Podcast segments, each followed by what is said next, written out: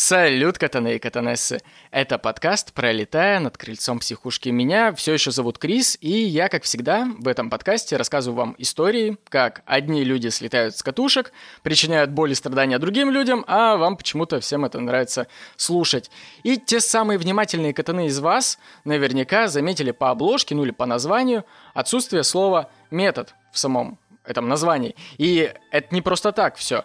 Э, Все дело в том, что сегодня у нас не метод, а немного другой формат, который, надеюсь, вам всем понравится. Это формат, который мы трижды прогоняли в бонусных выпусках, в котором немного приноровились, э, в котором нащупали удобный для себя и приятный для вас алгоритм, послушали отзывы от бонусных слушателей этих самых эпизодов и решили попробовать рассказать новую историю в этом формате уже вот всем вам.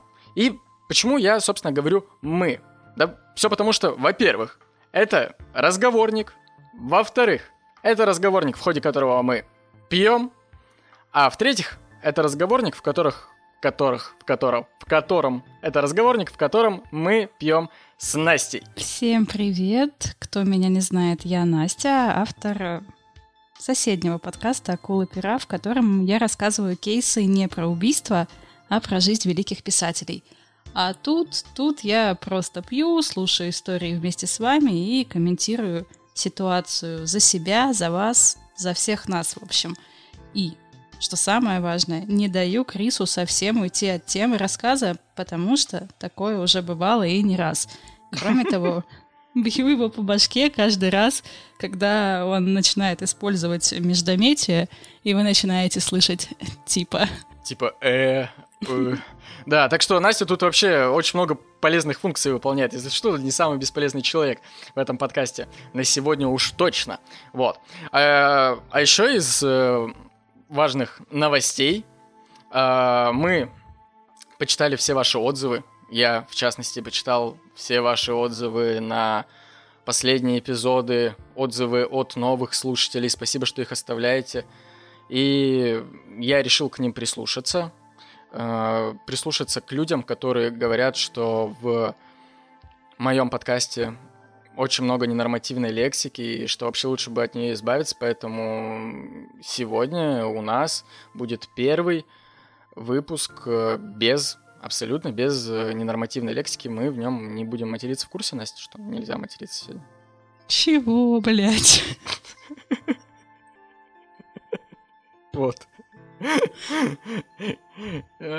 Конечно, блядь, нет, конечно, нет. Скажи какой-нибудь дисклеймер, давай.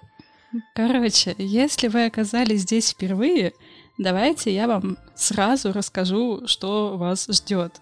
Потому что если вы котик с очень тонкой душевной организацией и падаете в обморок от слова хуй и блядь, не можете слушать про то, как одни люди убивают других людей, то вы, скорее всего, ошиблись дверью, и у вас вот прямо сейчас есть еще время выйти. Потому что в этом подкасте вы не услышите фразы «О, ну это слишком жестоко и мерзко, и давай мы не будем об этом говорить, пусть ребята документалку посмотрят». Мы расскажем во ну, всех да. подробностях каждую деталь преступления.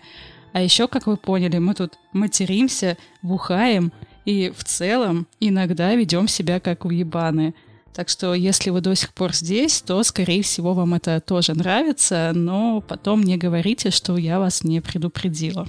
Так говоришь, мы не будем скрывать от вас каких-то подробностей. Откуда ты знаешь, буду я скрывать подробности или нет? Ну, ты никогда не скрываешь, вряд ли начнешь это делать сегодня. Просто у меня нет подробностей. Что... Блять. Никаких. Тогда Вдруг получается, что я всех наебала. Подожди. Просто да, вот, ну да. вот так вот. Если что, все свалишь на меня. Небольшая ремарочка. Настя не знает, про что я буду рассказывать, и никогда не знала, когда я, мы это делали и в бонусных эпизодах, поэтому а, для нее это тоже секрет. Я старался ей вообще, ну как старался, я вообще, в принципе, ничего не говорил, просто садись, садись и слушай. Вот. И сегодня я тебе расскажу историю очень сильной и трогательной и любви. Представляешь? Все, как я люблю.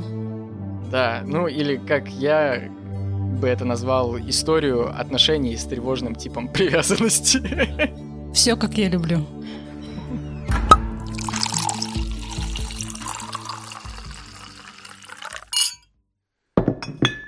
Да. Вообще, смотри. Действие у нас в этот раз будет проходить и происходило, точнее уже, в Австралии. То есть в, в прошлый раз, опять-таки, мы когда встречались, я постараюсь в будущем не ссылаться на бонусные эпизоды, чтобы вас не бесить, тех, кто не слушал бонусные эпизоды. В прошлый раз мы с ней обсуждали кейс, который происходил в Австрии. И, если помнишь, я очень часто, Мгм. где-то на середине, когда я под, подпил уже, я часто называл Австрию Австралией, и я такой, типа, да, черт с ним, давай, короче, давай сегодня в Австралию. И действие происходит в городе Перт, Мгм. это западное побережье Австралии. И именно в этом городе 16 февраля под гордым знаком зодиака, кто у нас там? Водолей? Да? Ш- фев- 16 февраля. Ну да, да, еще водолей. Да, да. Да. Э, Что мы знаем про водолеев? Я знаю только то, что они алкоголики якобы. Ну, по-разному бывает. У меня, у меня есть несколько кейсов. Меня вообще окружает на самом деле много водолеев. Не буду про них ничего плохое говорить, ладно уж. Хорошо. А, так вот, 16 февраля в 51 году родился на западном побережье Перта Дэвид Джон Бирни. И обычно я сразу начинаю с того, какие там у будущего преступника были безответственные родители. Потому что они там ни хрена не следили за ребенком, там унижали, булили, еще что-то. Но сегодня даже не- мне не нужно это говорить, потому что за меня родителям Дэвида это уже сказал пастор, к которому они пришли, и типа такие, мы хотим, мы хотим, чтобы э, вы нас э, поженили. Собственно, Мгм. пастор Баптистской церкви. Пастор Баптистской церкви посмотрел на них такой, и ну нахер, короче, такой. Когда тебя захуесосил даже пастор. Ну, типа, как бы, он, он сказал, типа, то, что вы два долбоеба, и вам ни в коем случае нельзя жениться, уж тем более рожать и воспитывать детей. То есть он просто на них посмотрел, такой, не надо, ребят. И спасибо, он хотя бы старался, понимаешь? Но, коль я уже сказал, что Дэвид появился на свет, то мы можем понять, что пастора его родители не послушали и родили, собственно, Дэвида. А потом не послушали еще раз, потом еще раз, еще раз снова. И Дэвид оказался пятым, пятым старшим ребенком в семье. Вот настолько они такие, типа, что, пастор, ты запрещаешь нам рожать, мы родим пять раз. И как бы, ну, собственно, а почему он был против так категорично? Потому что просто пастор был какой-то неприятный мужик. Нет, на самом деле, как бы, ну, рожает себе Маргарет, так звали его мать Маргарет, и рожает как бы здоровье и благополучие, да? Просто дело в том, что по слухам, которые, ну, мы относимся как к слухам, да? Мгм. она просто была настолько прирожденным менеджером по продажам отверстий своего тела, что расплачивалась ими, там, типа, даже за поездку в такси. Просто, просто экономная баба, Мгм. видимо. А отец, что его отец? Он тоже говорят, по слухам, ну, точнее, это уже не, не по слухам, это не нужно сильно подтверждать, что он был постоянно просто унылым. То есть, типа, ходил постоянно, постоянно, что-то грустил. И а вот уже слухи подтверждают то, почему он грустил. Типа, чё, чё, чё грустный Я такой? только хотел сказать, неужели, неужели то, что ты унылый, это теперь повод не рожать детей? Ну, типа, он был сильно, наверное, унылым, я не знаю. Ну, как бы- Ну, во-первых, его женщина расплачивалась за различные услуги с собой, и он как бы это знал, и ничего как бы с этим не делал. Ну, во-первых, у них детей много, а во-вторых, тоже есть слухи, что у него, э, я не знаю, кто, я- у кого они спрашивали. Ну, короче, говорят, что у него был маленький член. И типа, и он такой, типа, ну да, у меня маленький член, пускай моя женщина идет, ебется с другими людьми, вот, я просто погрущу тут. Но на самом деле, если нас слушают сейчас мужчины или женщины с маленьким членом, то есть это ни в коем случае, я говорю не для того, чтобы вас обидеть. Не грустите. Не грустите. Все, все в порядке, жизнь продолжается. Ты что? Что? Я, я просто, знаешь, это деликатно помолчу. Ладно, Вот. ладно, не грустите, подтверждаю. Мгм. Не грустите. Ну и чё? А, ну и как бы на этом тоже его проблемы не заканчивались. Он еще хромал на одну ногу и еще и заикался. То есть такой грустный, хромой, заика с маленькой пиписькой. Пастор, он, может, его раздевал, не знаю, он, короче, И- и- посмотрел Я на только это все сказать, и может, такой, это типа, пастор все слухи эти рас- распространял. Просто такой, выходит из баптистской церкви такой, шлюха! Как медведь из мема, знаешь. Короче, пастор сказал, что все равно в этом участвовать не будет. И на самом деле родители Дэвида тоже не очень-то участвовали потом в собственной семье. Знаешь, ну. а, потому что их детей периодически начали забирать службы различной опеки, там чуть ли не с рождения, то есть забирали, отдавали обратно, опять забирали, прямо вот с ранних лет. До службы опеки также доходили слухи об инцесте, но на то они и слухи, они не подтверждены. Как бы это тоже было причиной, почему служба опеки постоянно приходила туда к ним. Угу. То есть, как бы, опять пастор пришел. Пастор, потому что постоянно приходил в службу опеки, да, и такой, бля, кажется, он там еще и маленькой пиписькой детей ебет, да? Да, вот, возможно, возможно. Потому в общем, что сам... в детях она и помещается. В пупок, блядь, ебет детей.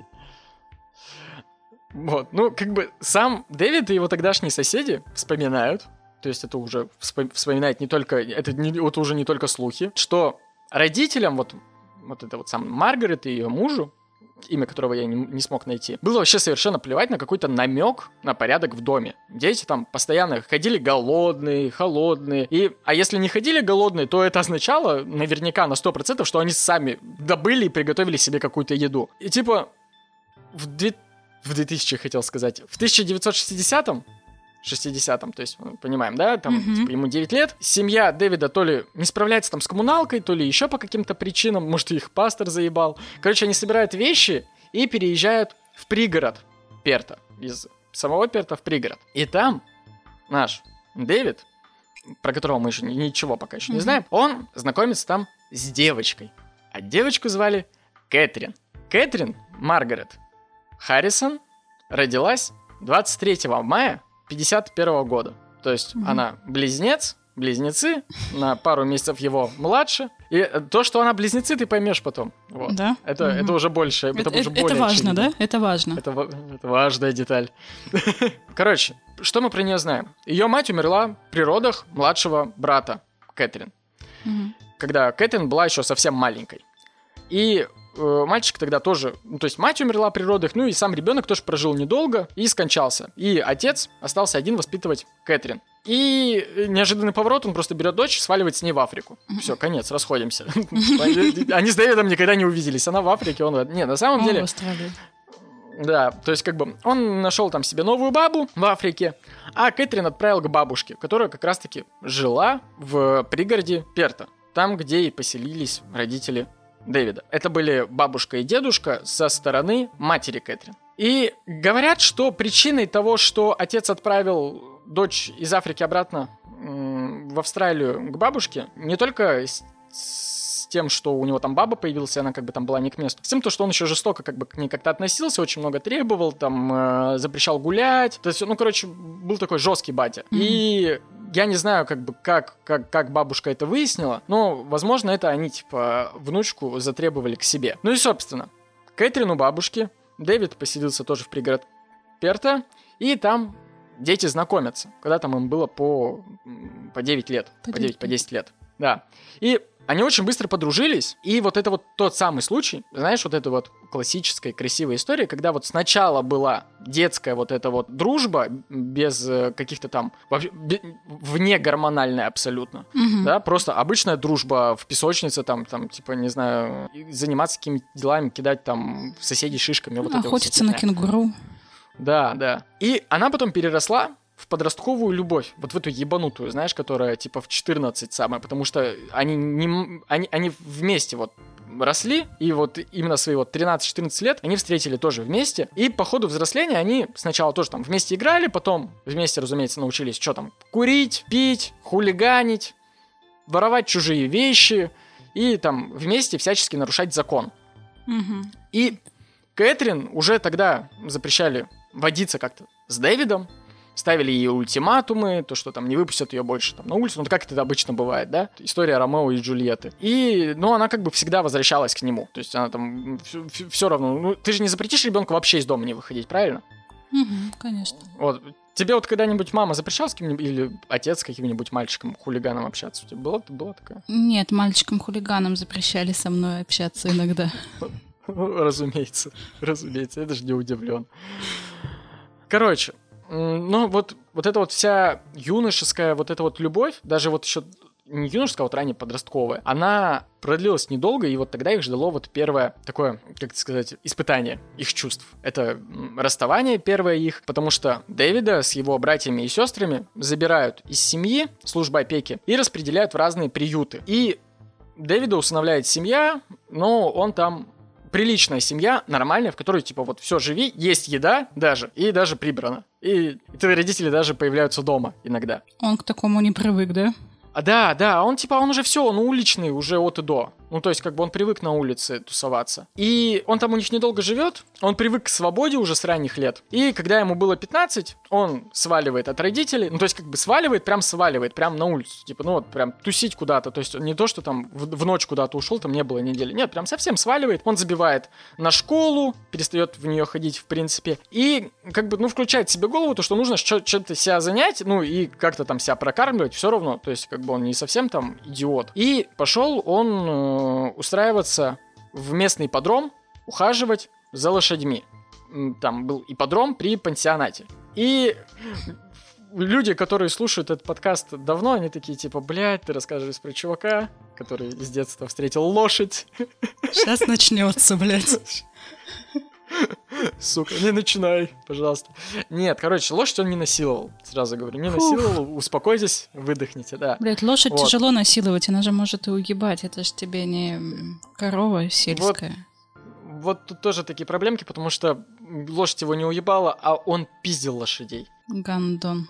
Уебок, да, согласен. Ну, типа, блядь, лошадушки же он их пиздил, но его за это как бы не выгоняли, потому что, ну, типа, особо не полился. Ну, как бы лошади не могут сказать.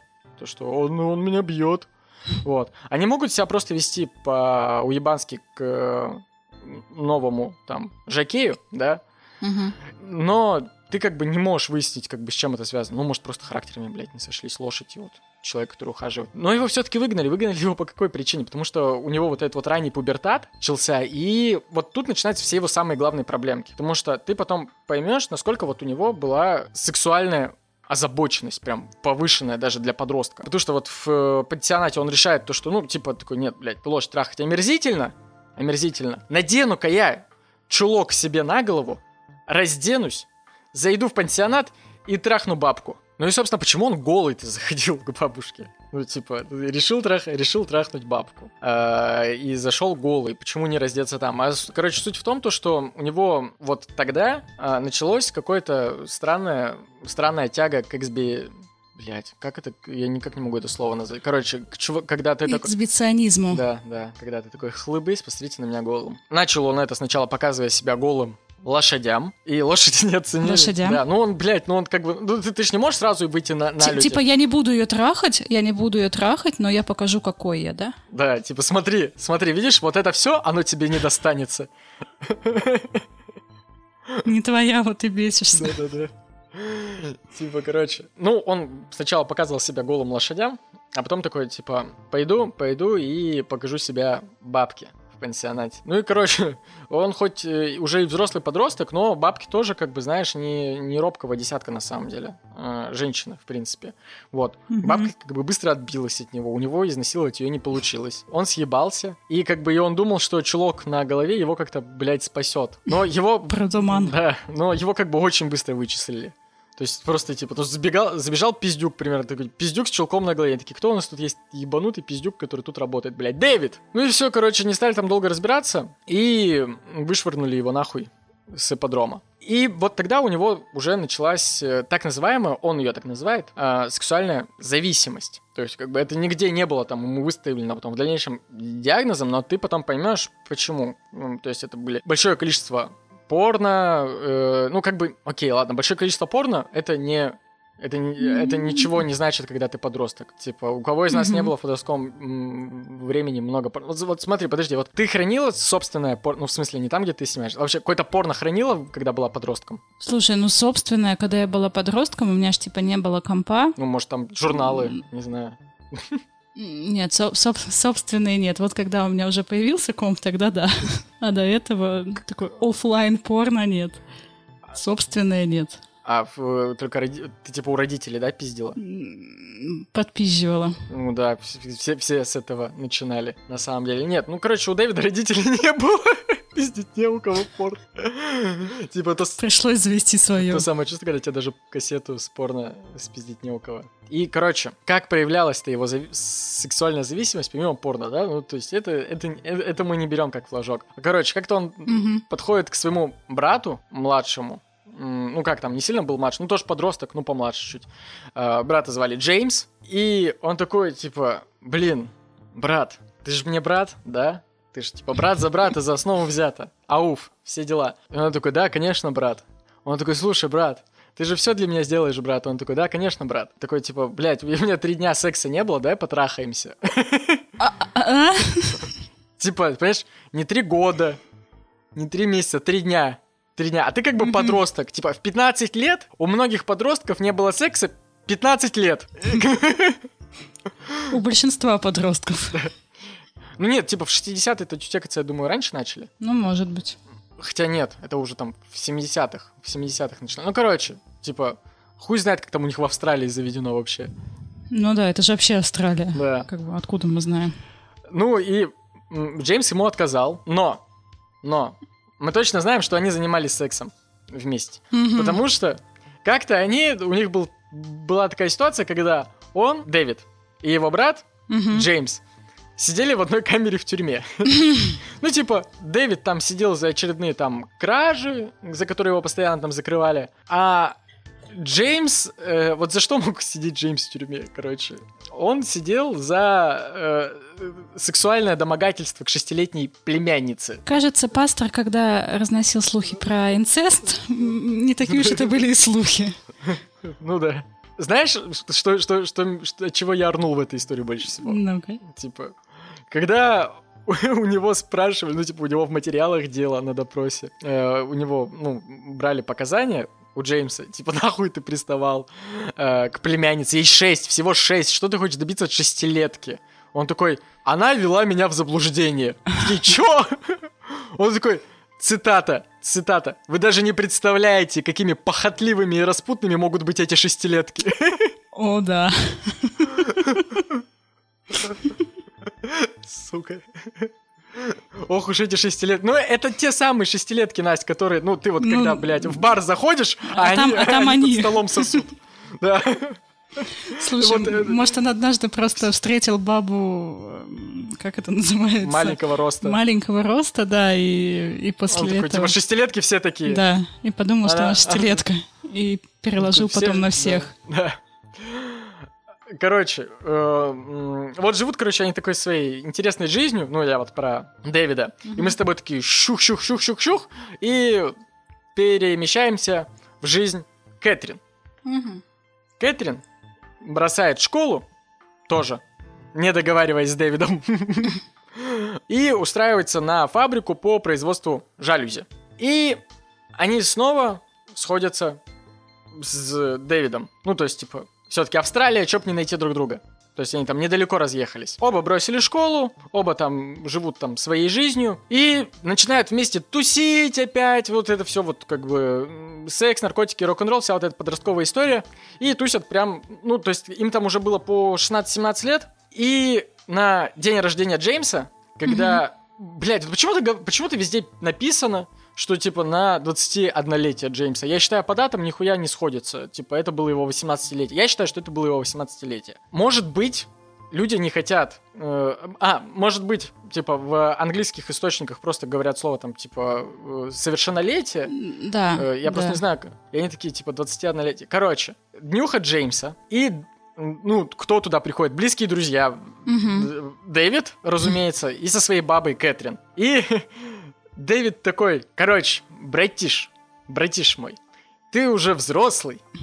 Они стоят вместе с Кэтрин напротив него, поздравляют его торжественно. Ты уже взрослый, большой мальчик. И в день твоего рождения, в день твоего совершеннолетия, я дарю тебе выебать Кэтрин. Как Кэтрин такая, чё?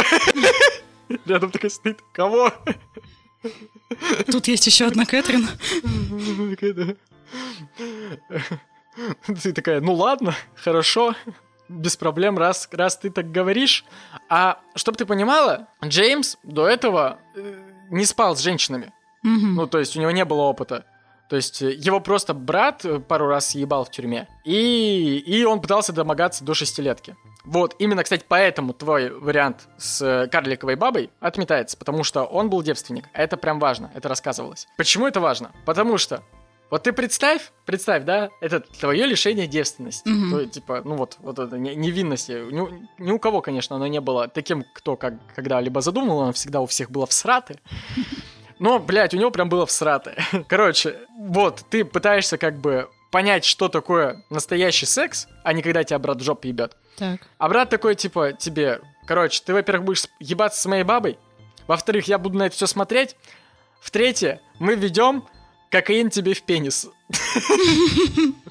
Блять. Это не то лишение девственности, которое я себе представлял, знаешь?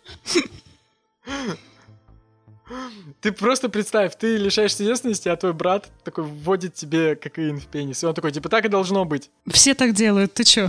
Да, Мы да. же в Австралии. Всё почему? Потому что у Дэвида уже было очень э, искаженное восприятие секса, в принципе. То есть ему вот уже чего-то стандартного уже в его там 20 лет уже не хватало. Там 18. 18 лет уже там не хватало. И для него вводить э, кокаин в пенис как бы уже было, ну, нормой, потому что э, ему хотелось все больше, больше и больше. А так, э, ну, во-первых, это дополнительная там стимуляция, во-вторых, ты там долго не кончаешь. Вот, вообще, на самом деле, когда ты в себя просто куда угодно вводишь кокаин, ты долго не кончаешь, а когда в пенис, то, ну, я не знаю, я не пробовал. Вот, напишите в комментариях, если вы когда-нибудь водили кокаин в пенис. Так вот, короче, это просто забавный факт, который никак не имеет отношения к делу, но который лучше раскрывает взаимоотношения Кэтрин и Дэвида, как пары Мгм.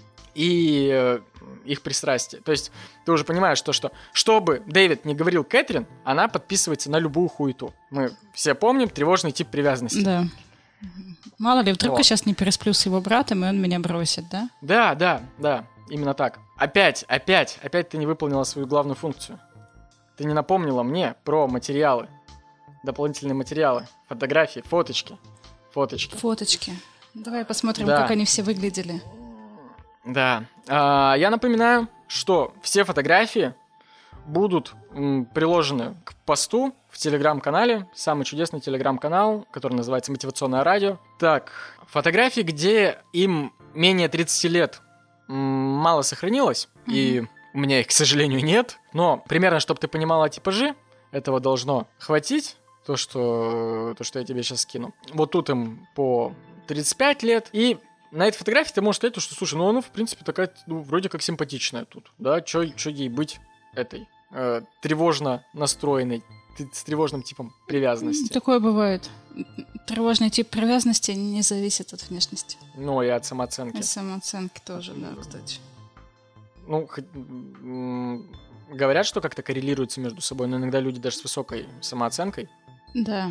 все равно привязываются в зависимости от того, кто им попадется. Но на самом деле, э, это вот она здесь такая завитая, кудрявая, красивая, типа вроде, вроде как бы даже. Ну, просто кадр какой-то удачный получился. На самом Мгм. деле, вот она всегда вот настолько была ухоженная. То есть она как э, мужик, который... Ну, она у которого такая, есть сиськи. как продавщица пятерочке. Не потому, что продавщицы и в пятерочке работают некрасивые люди, а потому что они очень заебанные. Она здесь очень заебанная По жизни, да. жизнью.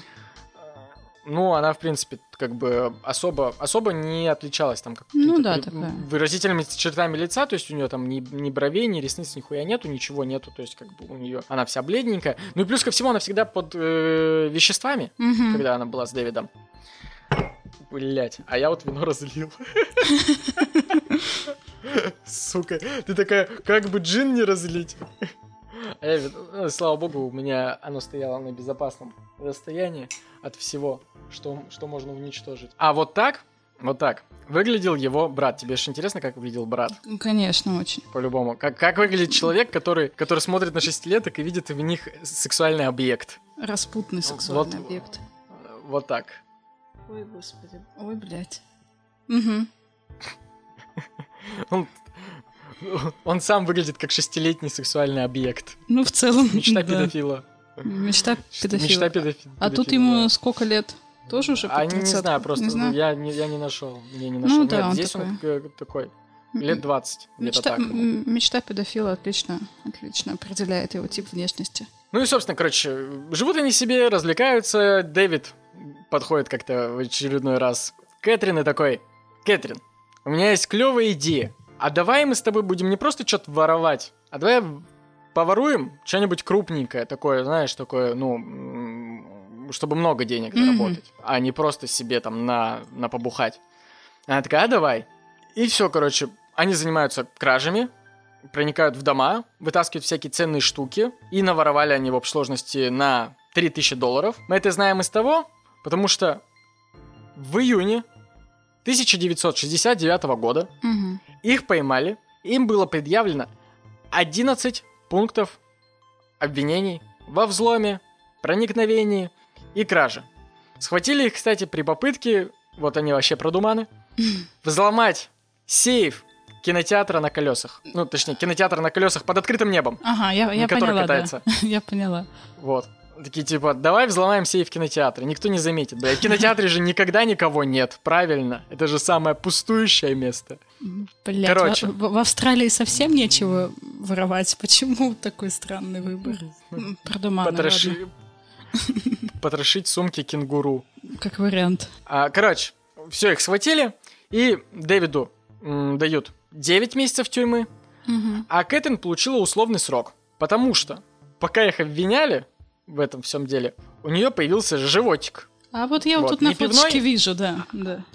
А Да. с ребенком? Не, Мгм. это, это, это не оттуда, не это Но не с того тут как обвинения будто бы фотка. беременная. Ты не видишь разве? Нет, она просто, нет, она просто певчанского перел- Понятно. перепила.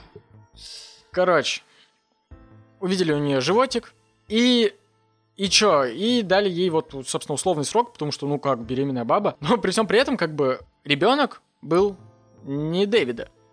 Ага. Кого не уточняется, но, зная Кэтрин с ее тревожным типом привязанности, возможно, она была беременна от Джеймса. Потому что, ну, кроме этих двоих, она ни с кем больше не спала. Ну, либо Дэвид еще кого-то приводил. Ну да, Вот, потому такое что тоже возможно. У Дэвида был... У Дэвида была вообще, ну, типа, э, одна, один из его фетишей был вот как раз-таки вот быть наблюдателем, куколдом, да, так называемым. Мгм. Но потом полиция выяснила еще про 8 таких же эпизодов. Сразу же такие, типа, что-то мало мы им дали. И впаяли Дэвиду еще 3 года сверху. А Катрин 4 года, но условно тоже. Но Дэвид сбегает с тюрьмы каким-то образом, не знаю, как там в Австралии тюрьмы, блядь, происходит. Короче, он сбегает оттуда, может, это была колония поселения какая-то там. Сбегает он, чтобы потусить со своей любимой Кэтрин. Потому что это же история любви. Мы не забываем, Да. что сегодня у нас история любви. Для любви преград нет. Можно из тюрьмы сбежать, как бы, из Да, австралийской. сбег- сбегает ради, ради нее из тюрьмы, тусит с ней, но его быстро туда возвращают. Срока ему не накидывают. Ну, погулял, погулял, что, вернулся, все, забрали обратно. Но ее закрывают на полгода. Типа, то, что, что, охуела, мразь, Блять. Мужик из... И как раз в эти полгода она там рожает ребенка. Но у нее его отбирают. Типа, ты ебанутая, нахуй тебе ребенок. Я уверен, что пастор просто появился, знаешь, опять. Такой из ниоткуда, блядь. Вы думали, я вас не найду, а я вас, блядь, нашел. Я, сука, сказал не рожать никаких нахуй детей, блядь. Что непонятного? Он же не уточнял, что вообще в этой семье нельзя рожать детей. Он запретил его родителям, а он такой, блядь, ну я-то могу, хули нет. Да. Ну, а, ну, а Кэтрин такая, типа, ну, забрали ребенка, Да и подумаешь, блядь. Да. После освобождения ее, собственно, 6 месяцев прошло, шериф Паудо, который был ответственный, ну, там, ставят, да, вот, э, ответственного за м, людей, у кого э, условка, советует, вообще там всячески ее обрабатывает, ну, типа, девка молодая, там вся фигня, он говорит то, что ты связалась с Дэвидом, он плохо на тебя влияет, забудь про него, вот он там, пускай сидит себе и сидит, у тебя еще не все потеряно. Короче, промывает ей всячески мозги, а так как Дэвида рядом нет, некому эти мозги, э, типа, обратно промывать. И Кэтрин такая вроде как бы даже соглашается, что да, нужно жизнь свою налаживать, вся фигня. И шериф знакомит Кэтрин своими знакомыми. Э, со своей знакомой семьей по фамилии э, Маклафин. И устраивает ее туда домработницей. Ну, домработницей, там, нянькой, Мгм. всем. Ну, мало нянькой, потому что она хуевая мать, кто ей доверит, блядь. Там детей не было особо. Там все дети взрослые уже были. Полы, короче, Домработница. мыть. Мгм. Ну да, эк- экономкой. Мгм. И там, в этой семье, она начинает отношения с одним из сыновей семьи Маклафином, Дональдом. Это важно.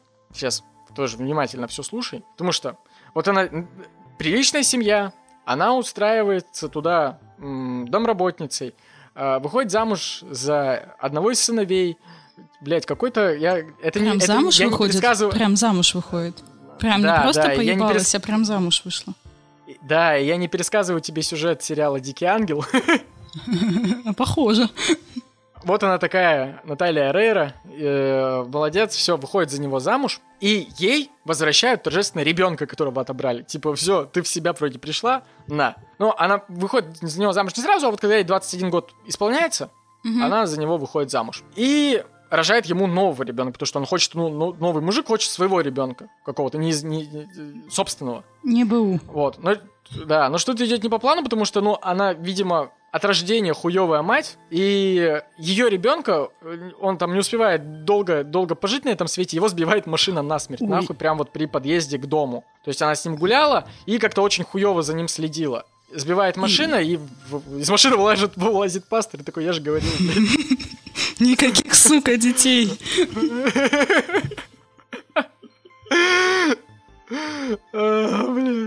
Мы вас предупреждали в начале выпуска.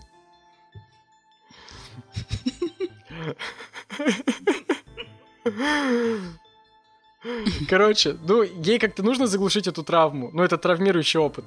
Ну, Всего лишь твой второй ребенок, а его пастор на машине сбивает. И она рожает, короче, еще детей. Пять штук.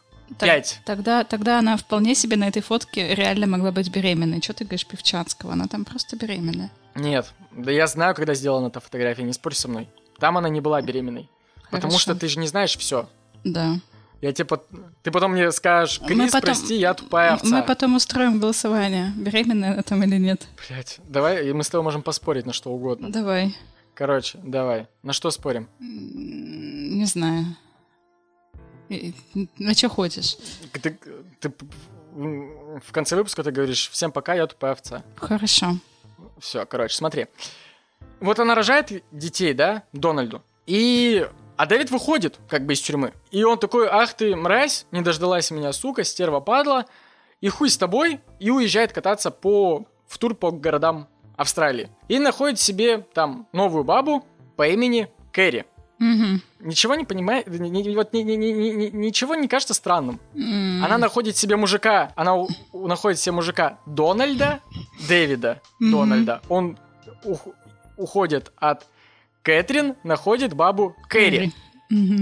Типа, они пытаются кем-то заместить Себя. друг друга. Да. Да. И в 72 году он женится на Кэрри и заводит дочь. Но что-то подсказывает, что дочь он заводит, ну как бы не, не заводит, в смысле, Заводит не, не включает ей, не, не в смысле не включает ей порно.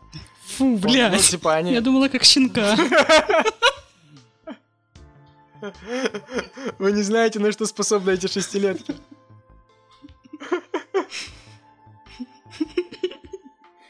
Мы предупреждали. Дубль два.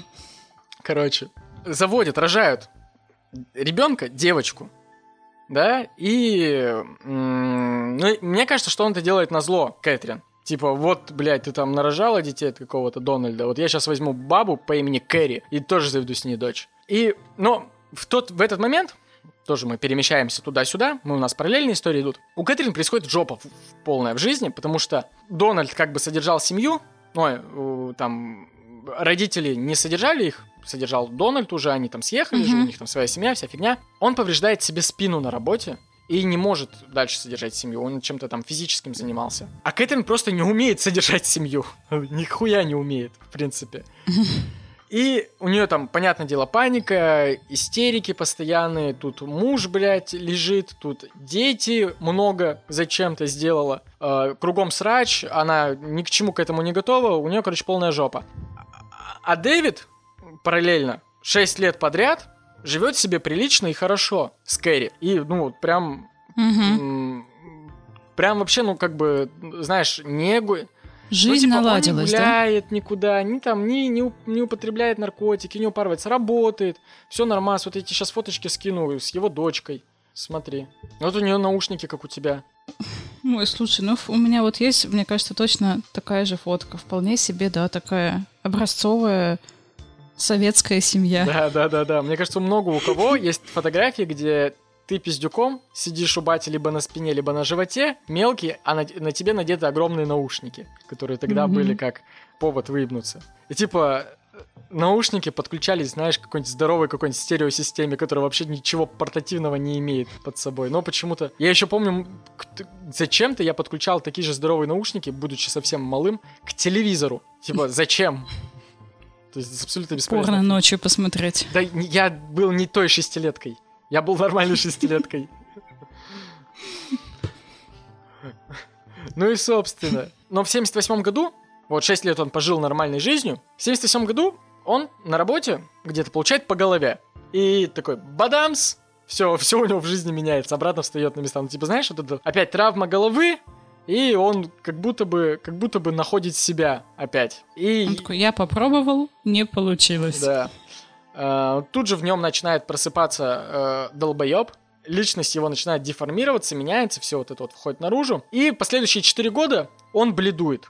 Просто вот уходит и постоянно вот, то есть был 6 лет нормальный мужик, получил по голове на производстве, 4 года пошел бледовать. И причем так, знаешь, бледует то, что, ну, типа, палится реально прям перед женой. Но как бы она такая, ну, блядь, 6 лет с ним нормально вместе прожили, и знаешь, что это вот бабская, типа, ну, исправится вся хуйня или что, куда его там деть. И она как бы надеется, что он там исправится или еще что-то, ну или там деваться некуда. У нас маленькая дочь, вся фигня. Но в 90... В 1982 году, получается, вот 10 лет они вместе прожили с Кэрри, Мгм. он вообще решает такую херню провернуть. Он приводит домой прям любовницу, прям в дом. Этой любовнице 16. М. И говорит, что Кэрри, вот эта пизда будет жить с нами. Я буду с ней ебаться. Чудесно. Если вы не знали, если вы не знали, как развестись, то вот так. Лайфхак. Полезный подкаст. Если, если вы не знали, как э, это, как найти повод для развода, то вот просто приводите. Ну и да, да, жена сразу же такая, типа, блядь, нет, Дэвид, это перебор, реально. Посылает его нахуй, хватает дочь и съебывает. И что думаешь, он 16-леткой, что ли, пожил? Да хуй там плавал. Он такой, типа, ну все, жена свалила, поворачивается. А, а- а вот эта 16-летка такая, о, Заебись. из-за меня ушла, типа, жена его, заебись, там, типа, мужика отбила в 16 уже. Достижение же. Ну, конечно. Что, что еще нужно в 16? Отбить, а- а, разрушить чью-нибудь семью. Это то, о чем мечтает любая девка в 16. И ты когда-нибудь уводила мужика из семьи? Мгм. Нет? Ни разу. Когда же 16 было? А пыталась? Нет. У меня еще Ну полжизни впереди. Какие мои годы? Тебе уже не будет 16. Ну, спасибо, блядь, что? что напомнил. Подожди, я выпью. Короче. Так что, говорю-то я все равно тебе рассказываю. Ты пей себе спокойно. Ну и чё, только, короче, эта 16-летняя потаскушка э, начала радоваться, он такой посмотрит, смотрит на нее такой, а ты чё радуешься? И ты пошла нахуй тоже. Выгоняет ее нахуй. И все, и он такой сидит и такой, блин, жена, жена, жена ушла, девку я тоже вышвырнул, Кэтрин хочу, пиздец. Верните мне Кэтрин. Вот, единственная была баба сердца, нормальная. Вот, типа, ну, реально, то есть он ее прям любил, он считал, что это вот идеальная пара для него. Он сейчас будет делать какие-то поступки, да? Но он поехал ее искать. М, Он поехал ее По разыскивать. всей Они Австралии. не поддерживали связь. Да. Ну там что, долго искать, блядь, вернулся в Перт. А там она сидит, ждет. Нет, нет, почти. Он возвращается в Перт и находит ее в клинике. Она лежит в больнице. Говорят, Кэтрин лежит в больнице. Они такие... а Он такой, типа, что с ней? Что с ней случилось? Типа, она жива? Они такие, она жива, она лежит в больнице после операции. Он такой, что за операция? Они такие, операция по удалению матки. Ой, Беременная, блядь, она была. ой. Вот, блядь, вы же знаете, сука, как спорить со мной. А, Отлично, буду теперь ждать конца выпуска, когда ты, ты будешь говорить, что ты овца. Дэвид, Дэвид, Дональд, Дональд, муж, на тот момент еще Кэтрин, приходит к жене навещать ее в больницу, а там Дэвид сидит у кроватушки, э, держит ее за руку, гладит по голове, смотрит на него и говорит, иди нахуй. Я ее люблю вообще-то, а не ты. Понял? Он такой, у нас вообще-то с ней шесть детей. Один под колесами. Он такой, похуй вообще мне. Ну, это вот те поступки, про которые ты спрашивала. Какие поступки? Да, да, да, да, да. Кэтрин выходит из больницы. Ну, ее выписывают. Мгм. И э, она говорит Дональду то, что, слушай, вообще-то, типа, он не шутил, я реально от тебя ухожу. Вот. До свидания. Он такой, ну, вообще-то у нас, у нас вообще-то, говорит, шесть детей. Она такая, мне похуй, вообще, поебать, типа, ты, меня заебали ты, твои дети, я никого не люблю, я люблю вот только Дэвида. Ты представь, вот насколько нужно любить мужика, что у тебя шесть детей, ладно, похуй, мужика поменяла, но шесть детей. Ну да. Ты матки, блядь, лишилась, Ты- вероятно, из-за них. Просто на шестом То есть ты знаешь, что ты от этого нового, а, от, своего мужика тоже уже не родишь. Шесть детей отдаешь, вот настолько ты его любишь. Ну, типа, Тревожный тип ну, привязанности. ну там, да, там, ну просто не то, что это просто какой-то ебанутый тип привязанности. Ну это да, это, это не все хорошо с головой. Это очень, это очень болезненная такая любовь. Да. Они Нездоровая. съезжаются, да, они съезжаются. Тем временем, блядь, у нас час подкаста, нахуй, почти. Ну все, они съезжаются, и начинаются вот эти вот э, опять пьянки, гулянки, героин. Оу, Что еще делать, когда вам 30? У вас у обоих дети. Давайте, почему бы не героин не попробовать? к- когда как не в 30? Ну, это нужно понимать, это уже 80-е, с- в- середина 80-х. Они, видимо, тоже так считали. Да, середина 80-х самое время для героина. Да, они такие, сколько время? 83-й год. Самое время для героина. Да, и Дэвид в очередной раз подходит к Кэтрин. Такой, Кэтрин, у меня есть новая идея. Она такая, какая? Он такой, тебе понравится, смотри. Я буду трахать другую бабу. Все. Клево? Такая, охуенная идея, да? Клево я придумал, да? Нет, на самом деле он такой, типа, я буду трахать другую бабу, А ты смотреть. А ты, да, ты будешь смотреть, потому что, ну, он ей там пообещал, слушай, ты вот испытаешь самый силь- сильный оргазм, который вот никогда в жизни не испытывал, потому что, ну, он сам кукол, он там пытался ей показать, как это, но, типа, опять-таки, он пытался попробовать вообще все, и ему было без разницы, какие фетиши, ну, то есть вообще по барабану. Он реально был зависим от секса, и у него не было такого, то, что он только сабмессив или только доминант, или то, что он там а, только наблюдатель или только исполнитель. Нет, ему хотелось по разные стороны быть. То есть и он со всех сторон удовольствие получал. И он такой, вот, давай теперь я буду ебать других баб, а ты будешь смотреть, я тебе, блядь, буду, тебе понравится. Она такая, ну, так-то хуй знает. Ну, на самом деле, там было еще одно такое но в довесок, почему Кэтрин согласилась. Потому что Дэвиду на самом деле для удовлетворения... А ей, короче, ну, важно, чтобы ее мужик был удовлетворен. Она, типа, для нее это главная миссия в жизни. Чтобы А ей только что матку да, вырезали. это похуй, она, блядь, ебаться можно куда, как угодно, что угодно вообще. Ну, блядь, матку вырезали, не зашили же, ж. Мгм.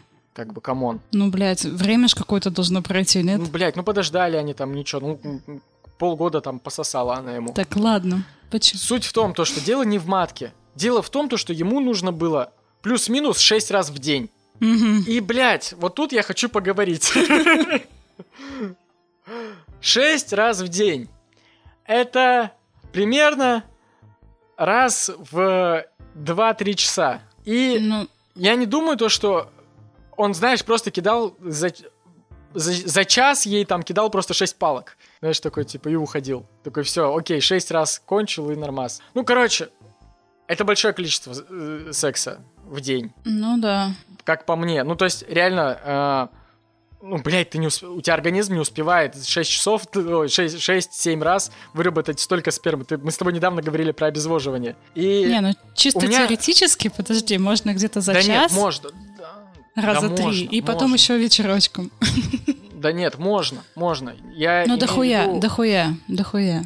Типа, нет, возможно, он там быстро кончал, конечно, вся фигня. Ну, я не хочу вот, вот конкретно в эти подробности вдаваться, я, я хочу вот на чем акцентировать внимание. У него, как я понял, вот исходя из всех вот этих фактов, у него была, было вот э, нарушено само вот с детства, с подросткового возраста, нарушено вообще понимание и восприятие оргазма, мастурбации, вот этого всего, в том плане, что, ну, в принципе, там у здорового мужчины, да, у любого, Мгм. за день спокойно там может и 6, да, раз, там и 12 раз случится эрекция, без разницы, там, типа, каждые 20 минут может просто случаться непроизвольная эрекция, без разницы от чего, да, там, погода поменялась, блядь, э, солнце вышло, там, племянницу вспомнил, похуй. Короче, но Суть в том, то, что все мужики адекватные понимают, что, типа, каждый раз, когда у тебя встает член, как бы, извините меня, каждый раз, когда у тебя эрекция, это не повод идти там, типа, и дрочить. Да? Ну, потому что иначе мы бы занимались только этим. И как бы вот этой штукой, когда при каждой эрекции ты бегаешь и дрочишь, как правило, типа, мальчики занимаются, ну вот, в первые в первые несколько месяцев, когда вообще узнают, что такое мастурбация, да? Это вот это вот ебанутые вот эти подростки, которые такие, первый раз ты узнал, что такое оргазм, ощутил его, и все, и первые несколько месяцев ты как ебанутый натираешь свой стручок каждый раз, как у тебя только, ну, появляется эрекция. Возникает, появляется, блядь, возникает эрекция.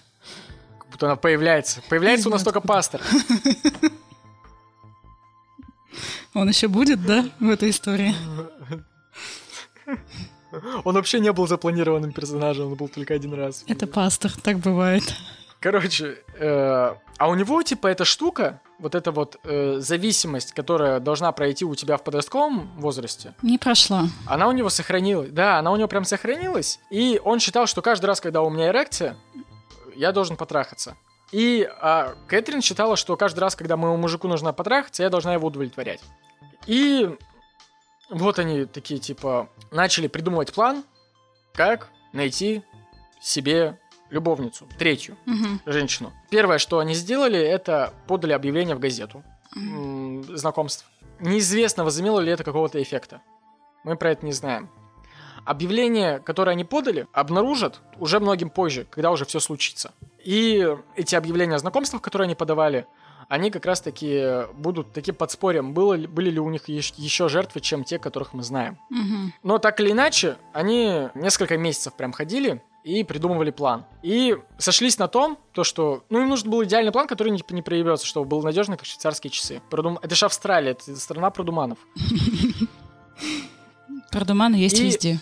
Ну, Ну, в Австралии их чуть больше. ну, да, да. Блять, ну ты вспомни кейс с бочками тоже из Австралии. Ну да.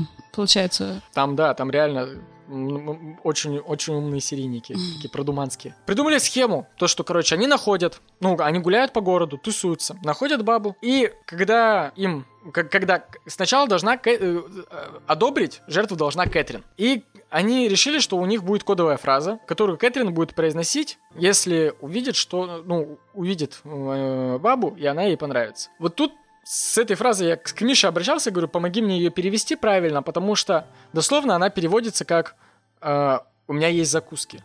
м, I've got the matches. И я такой говорю, а Дэвид, типа, должен был ей ответить в ответ то же самое, типа. Суть в том, то, что, короче, я такой, какие нахуй закуски? Ну, типа, вы идете по улице, такой, типа, у меня есть закуски, у меня тоже есть закуски. Да. Я такой говорю, Мишань, давай разберемся, как еще можно перевести эту штуку. Он такой, ну, вроде как только так, но давай посмотрим, типа, сленговые выражения, опять-таки, там, которые в Австралии, и узнали, что эту фразу используют в рыболовной среде.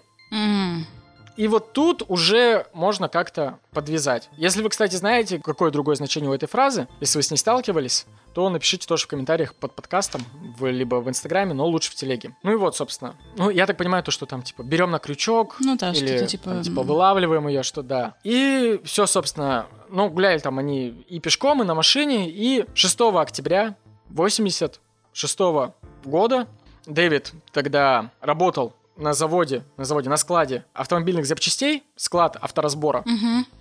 И на этот склад, кстати, там о нем очень хорошо отзывались. Вообще, типа, все, где, везде, где работал Дэвид, вообще о нем отзывались как, типа, клевый чувак Пупсик. ответственный, там, не проебывает, ничего. Ну, то есть, вообще ничего про него Не как с лошадьми, да? Нормально работал. Не как с лошадьми, да. И туда, на этот склад, за запчастями подъехала 22-летняя Мэри Нильсон. Это была девушка, которой год оставалось доучиться на психолога. И я тебе сейчас скину ее фотографию. Ой, какая милая. Ну да, она все симпатичнее, чем его Кэтрин. Ей всего д- 22. И у нее матка на месте. И у нее матка на месте, да, вероятно. А, она приехала туда и попросила продать ей шины на тачку. И ее консультировал Дэвид, и он такой, типа, слушай, ты же студентка, да? Наверняка денег у тебя мало. У меня есть, я, давай ты у меня, типа, купишь шины, у меня есть. дома в гараже лежат, я тебе дешевле, типа, продам. И Мэри такая, блин, крутяк, клевое предложение, типа, окей. Давай, он такой, типа, ну только в обход там фирмы, да?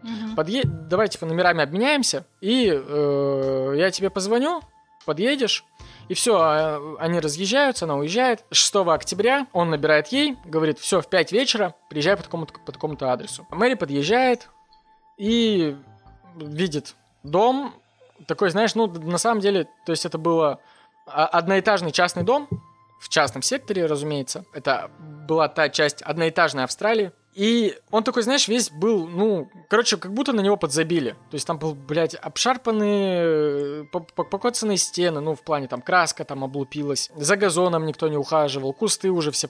Короче, вообще реально там, то есть реально было видно, было что... Было бы плохо. странно, если было бы как-то по-другому. Да, но ты когда за шинами приезжаешь к милому мужику, вот такому усатенькому, то ты как бы, ну, ожидаешь... Э, не ожидаешь. Да, не, не ожидаешь увидеть стрёмный, стрёмный дом. А видела она, собственно, его вот таким вот, он такой вот достаточно, когда вот он работал, у него реально такие усики были миленькие, ну реально выглядит, там, знаешь, как обычный, обычный провинциальный рабочий фермер, то есть там ничего от него такого не заподозришь. Ну, единственное то, что такие, знаешь, взгляд немного такой, знаешь, отдает презрением как будто бы. Прищуренный Мне кажется, трошки. если бы, если бы была бы экранизация, его бы смог сыграть бы МакКонахи.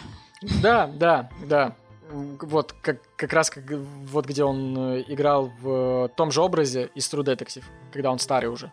Да, да, да. да. Но это не значит, вот сейчас слушайте, если фотографии не смотрели, это не значит, что Дэвид красивый. Это просто МакКонахи умеет быть стрёмным. Да. И все, она заходит домой, и он угрожает ей ножом, потаскивает ей нож к шее и э, тащит ее к кровати. Там ее встречает, разумеется, Кэтрин. Они привязывают Мэри к кровати цепями, которые заранее подготовили. Ну, то есть они же ее ждали, все, у них там было все готово. И они насиловали, ну, как бы они ее изнасиловали просто, и это был их их первая жертва, дебютная, которую они там еще не знали, как толком с ней развлекаться и что делать вообще. Типа, ну, изнасиловали, изнасиловали. Типа, что теперь с ней делать? Ну, наверное, убить. Ну, и Кэтрин еще стояла, она такая, типа, ну, буду просто смотреть. Окей. Типа, говорят смотреть, и все. Но потом она начала там включаться в процесс, и давай там по-всячески Дэвиду подсказывать, что ему делать с Мэри. Типа, блядь, долбоеб, не туда суешь. Типичная баба. Да, не, не туда ты делаешь, не это трогаешь. И ладно, это бы работало, если бы это был бы секс по обоюдному согласию, но, блядь, это изнасилование. Когда, типа, тебя насилуют какой-то мужик, который выглядит как стрёмный МакКонахи, а рядом стрёмная баба и говорит, как тебя, как тебя насиловать. Учит его, как, как тебя, насиловать. насиловать. Да. А у самой матки даже нет. Ну и, собственно, короче, они такие заканчивают ее насиловать, там время ночь, нужно что-то с ней делать. А они уже знали то, что они как бы, ну, будут избавляться от жертв, от всех. Угу. Связывают ее, закидывают ее в машину и отвозят э, ее в лес в лесу. Он еще раз ее насилует. Ну как это, блядь? Целая дорога прошла. До леса доехали. Что еще не изнасиловать? У него уже трижды встал за этот да. путь. И потом он задушил ее нейлоновым э, шнуром э, с помощью ветки, знаешь, типа, то есть э, закручиваешь mm-hmm. ветку просто, ну, типа палку, закручиваешь, и петля затягивается. Да. Все, он ее м, задушил, воткнул контрольно еще нож в грудь. Для чего он воткнул нож в грудь, если он ее задушил? Потому что где-то он вычитал, или в телешоу где-то посмотрел. Короче, ему казалось, что если ты проделаешь дополнительное отверстие ножом в, в теле, то оно будет быстрее mm-hmm. разлагаться, якобы. Вот. Mm. Я так предполагаю, он думал, э, это из-за того, что типа, ну, там будет доступ ко всяким личинкам быстрее, они быстрее начнут это съедать, но на самом деле хуйня ебаная. Личинки без ваших дырок новых в теле найдут себе путь. А, а, отлично, отлично справятся без дополнительных отверстий, да? Да. Тут опять возвращаемся к нашей любимой да. рубрике про думаны. Потому что они реально про думаны. ну -ка. Они, короче, она же приехала к ним на машине. А, ну, что они делают? Они ее закапывают в первую очередь. Разумеется. Закапывают. Возвращаются, и надо сделать что-то с ее машиной. И они паркуют машину у полицейского участка. Mm. И это был на самом деле клевый ход. Ну да, хочешь спрятать, положи на самое видное место. Да? Да, да. Типа копом, вот когда Мэри объявили в розыск, и сразу вместе с этим и ее машину, полицейские не могли найти машину 6 дней, которая стояла у них под окнами. Шесть. Они такие, типа, просто в очередной раз они как-то такие уже пили кофе, такие, типа, блядь, а мне эту тачку сейчас вымыщем, нахуй, за братан». тачка у нас стоит на парковке? Никогда ее не видел. Шесть ебаных, шесть ебаных дней. Давай пробьем, чья это тачка, и типа, и дадим этому человеку пизды. Билли, это не твоя? И Они, вероятно, они просто пробили и хотели дать пизды человеку, который ее оставил, пробивают, видят, Да. что она в розыске. И видят, что она принадлежит пропавшей Мэри Нильсон. Ну и как бы хотелось бы сказать то, что они долго не могут найти преступников, но преступники долго-то и не уходили вот в состояние охлаждения, да, у нас после первого убийства всегда состояние охлаждения. И самое долгое их состояние охлаждения было две недели всего. Потому что через две недели они уже поехали искать себе новую жертву. Потому что, ну, я не знаю, как там Кэтрин, ну, Дэвид-то вообще был в восторге. А Кэтрин, мне кажется, просто нравилось Ну то, да. что он при ней убивает других баб. Он в Ну, восторге. Мне кажется, то, что... И то, что он в ну да, восторге. мой- моему мужику нравится, значит, и мне нравится. А еще он, да, он их убивает. Это вот все равно, что хуесосить других баб при Да. своей бабе. Кайф. Так вот, короче, едут э, они на шоссе искать новую спутницу жизни себе 20 октября. И по шоссе в этот вечер шла 16-летняя девушка Сюзанна Кэнди. Она была дочерью офтальмолога, отличница, и она устроилась официанткой тогда в, в кафе. И отец был против того, чтобы она устраивалась куда-то официанткой. Он, в принципе, был, он был очень знаменитый офтальмолог в городе. Денег хватало. Она просто хотела быть самостоятельной. И, знаешь, такой, ну, типа человек, который, ну, ка- с ранних лет хотел хотел что-то делать сам. И она ни в коем разе не могла там пропустить занятия. Еще раз говорю, отличница. И батя за, за нее очень сильно переживал и постоянно, постоянно забирал ее с работы каждый вечер, когда она оставалась на смене. То есть он протестовал против того, чтобы она работала, но так как она хотела, он ее забирал. Но именно в этот вечер он что-то случилось, и он ее не забрал. И вот я тебе скинул фотографию. М, Тоже Ну, милашка. это прям ребенок, прям ребенок, ребенок. прям вообще ребенок. Ты представь, каково было ее отцу, который единственный раз не забрал дочь, у него там что-то не получилось, и она пропадает, и он больше ее никогда не видит. Это вот как мы с тобой тогда вот видели вот в сериале «Каштановый человечек». В каштановом человечке, Единственный раз да. не забрал дочь со школы и больше никогда ее не увидел. Вот тут такая же фигня, только, ну, в real life. И они остановились возле нее, она увидела, предложили подвести, но и она увидела, что это пара, семейная пара, значит, можно не опасаться. И это опять-таки, это та опасная черта преступников пар, потому что Мгм. от них, вот вообще, когда, типа, мужчину с женщиной видишь на дороге, от них вообще не ожидаешь никакого подвоха. Э, И она садится к ним, они- он представляет, э, Дэвид, ей нож к горлу, Кэтрин помогает ее связать, ну, по рукам и ногам, и везут домой на Тримархаус-стрит. И там дома они заставляют написать письмо родителям Кэнди под Мгм. диктовку, то, что э, «Мам, пап, сорян, я не приду домой, потому что я уехала с друзьями, я захотела остаться там типа с друзьями, уехала путешествовать в Кливленд. И я так понимаю, ты в Австралии не местная? И э, я тебе сейчас скину фотографию из Google карт, где находится Перт и где находится Кливленд. Это разные стороны страны. Две противоположные разные Нихуя стороны себе. стороны. Ш- Родители действительно должны были поверить, что вот этот вот пупсичек, который не пропускает работу, который не пропускает учебу, которая отличница, взяла внезапно, оставила записку, И съебалась, блядь. да, с друзьями. Просто.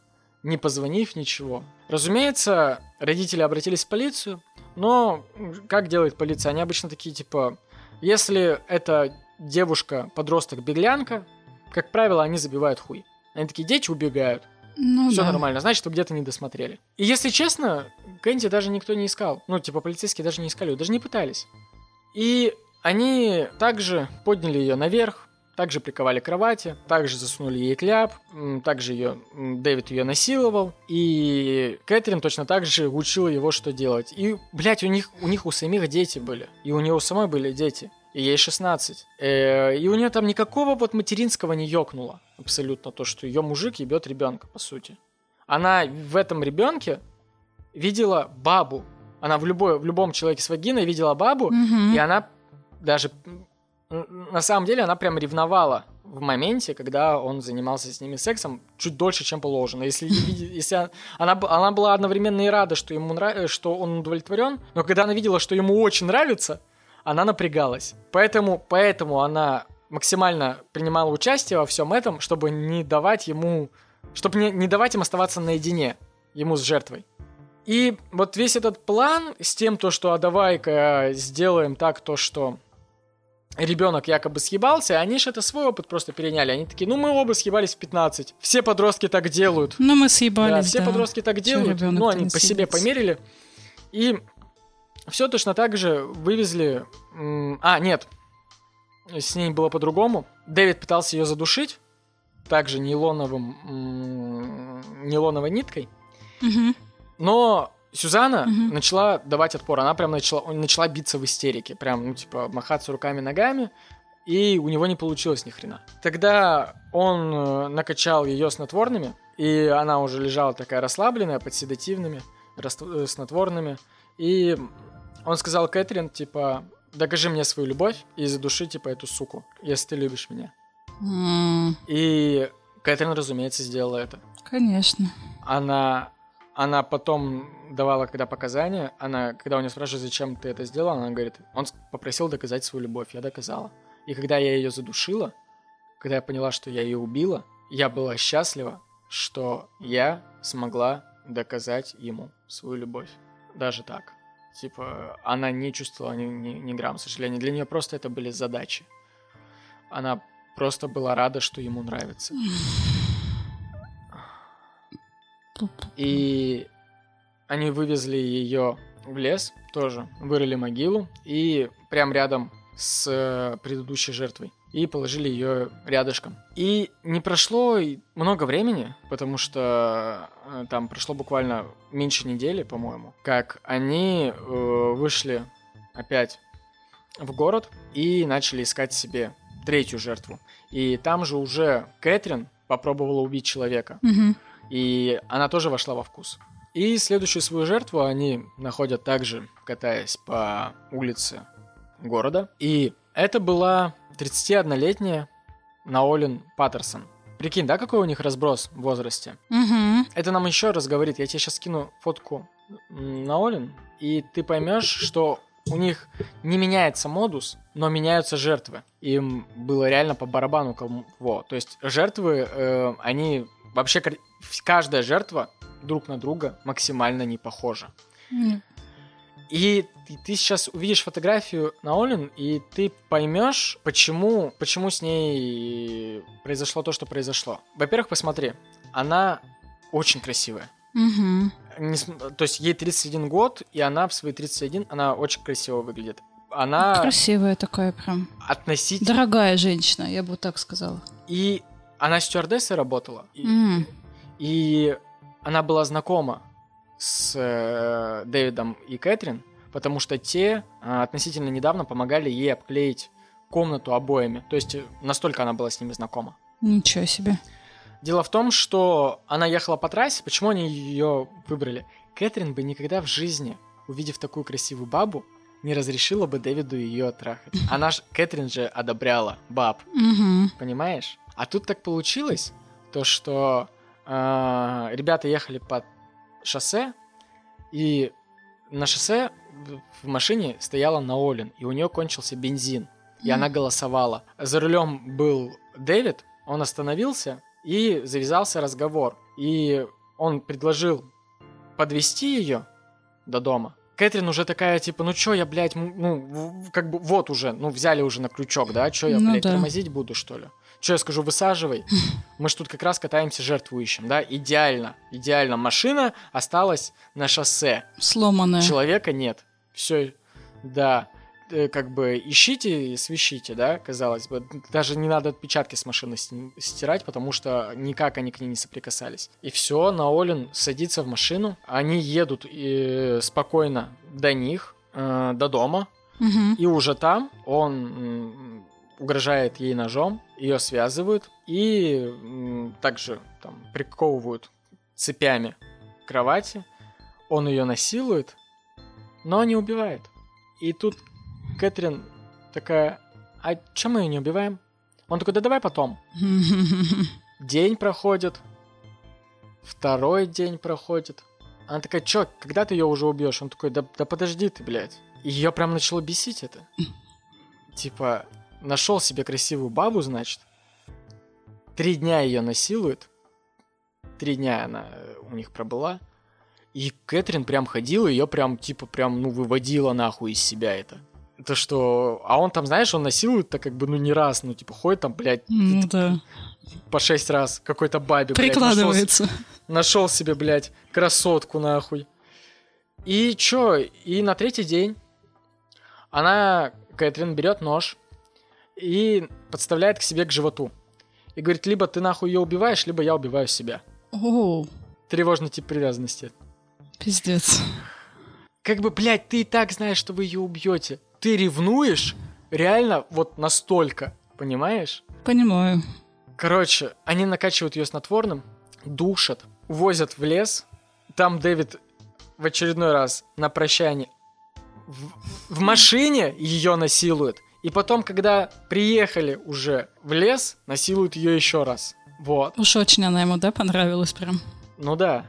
И, а Кэтрин, она, короче, когда они ее положили в могилу, во-первых, она вонзила ей нож в грудь, Потом она взяла грязь, знаешь, вот типа, когда засыпает тело, не просто засыпает тело, а начала, короче, просто кидать ей грязь в лицо. Просто и уродовать э, лицо всячески. И все, короче, закопали, она выдохнула, Кэтрин наконец-то, они поехали домой. И буквально 5 ноября уже они находят Деннис Браун, 21-летнюю, которая стояла на шоссе и ждала автобус. Ребята остановились и предложили ее подбросить. Деннис работала няней и была программистом еще. И как бы, ну, была такая не глупенькая в том плане, то, что программистом в те годы это не, не так, как сейчас работать программистом. Это нужно, типа, ну, там, на старых компах, там, на досе программить еще что-то, а ты еще и женщина. И она вообще, то есть, как бы она не была таким типажом, Деннис, которому бы приставали бы мужики обычно. То есть, э, потому что у нее был такой, знаешь, немного мальчиковый образ. Фотку, фотку я в нетерпении. Ты сейчас поймешь? Да. Вот. А, ну да, такая. Ну, у нее там просто, ну, не то что мальчиков, но просто там короткая стрижка, э, нету косметики, одевалась она, в принципе, так, знаешь, ну, в обычную свободную одежду. И до нее никогда в жизни не домогались, и она и не испытывала никакого, то есть, страха по отношению к себе, ну, то есть... Мгм, Чувства тревоги не было, когда она видела подозрительного мужика. Да, да, да. Тем более, опять-таки, пара. Она также спокойно Пара. садится в машину, и э, они довозят ее до места, но пока довозят, угрожают также ножом, точно так же насилуют ее в доме. И насиловали ее два дня, но тут тоже, опять-таки, заметь, ка- каждая жертва была разная по возрасту, по типажу, и с, каждым, с каждой жертвой у них приключалась какая-нибудь штука. То есть тут э, первое это был просто, в принципе, дебют, да, Мгм. а, второй жертву они сделали так, то что...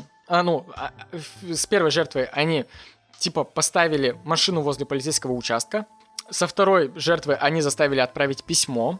С третьей жертвой машина на трассе осталась. Да, то есть, как бы, смотри, они с каждой Мгм. жертвой пытались по-разному замести свои следы. Следы. Мгм. И э, с э, Браун получилось как? Они заставили позвонить ее маме с папой.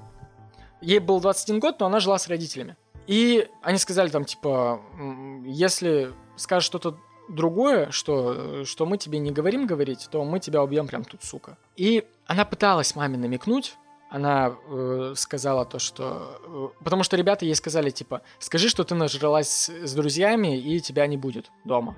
Вот. Мгм. Притворись бухой. И она надеялась, что... Она просто... Она не пила. Ну, то есть вообще. Мгм. И она надеялась, что мама поймет то, что я же у тебя не пью. Пойми, ну, типа, догадайся, что со мной что-то не так. И она думала, что она, все, отлично, отлично, я позвоню маме, скажу, что я набухалась, она что-нибудь заподозрит и начнет меня искать.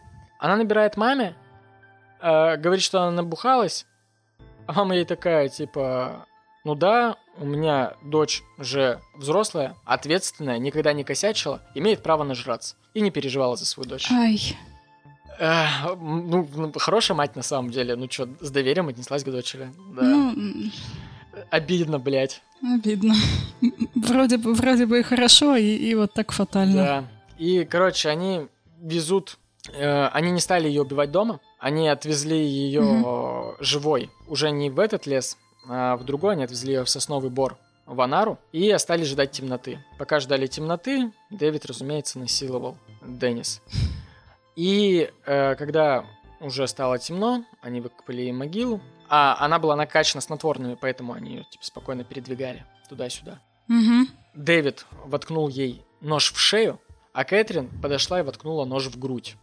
Они загрузили ее в, в могилу, получается, все, нож в шее, и там прям, там прям Закрути. начало, понимаешь, э, кровь начала бурлить прям из э, вены и выплескиваться из шеи, Мгм. когда вот как шею протыкаешь.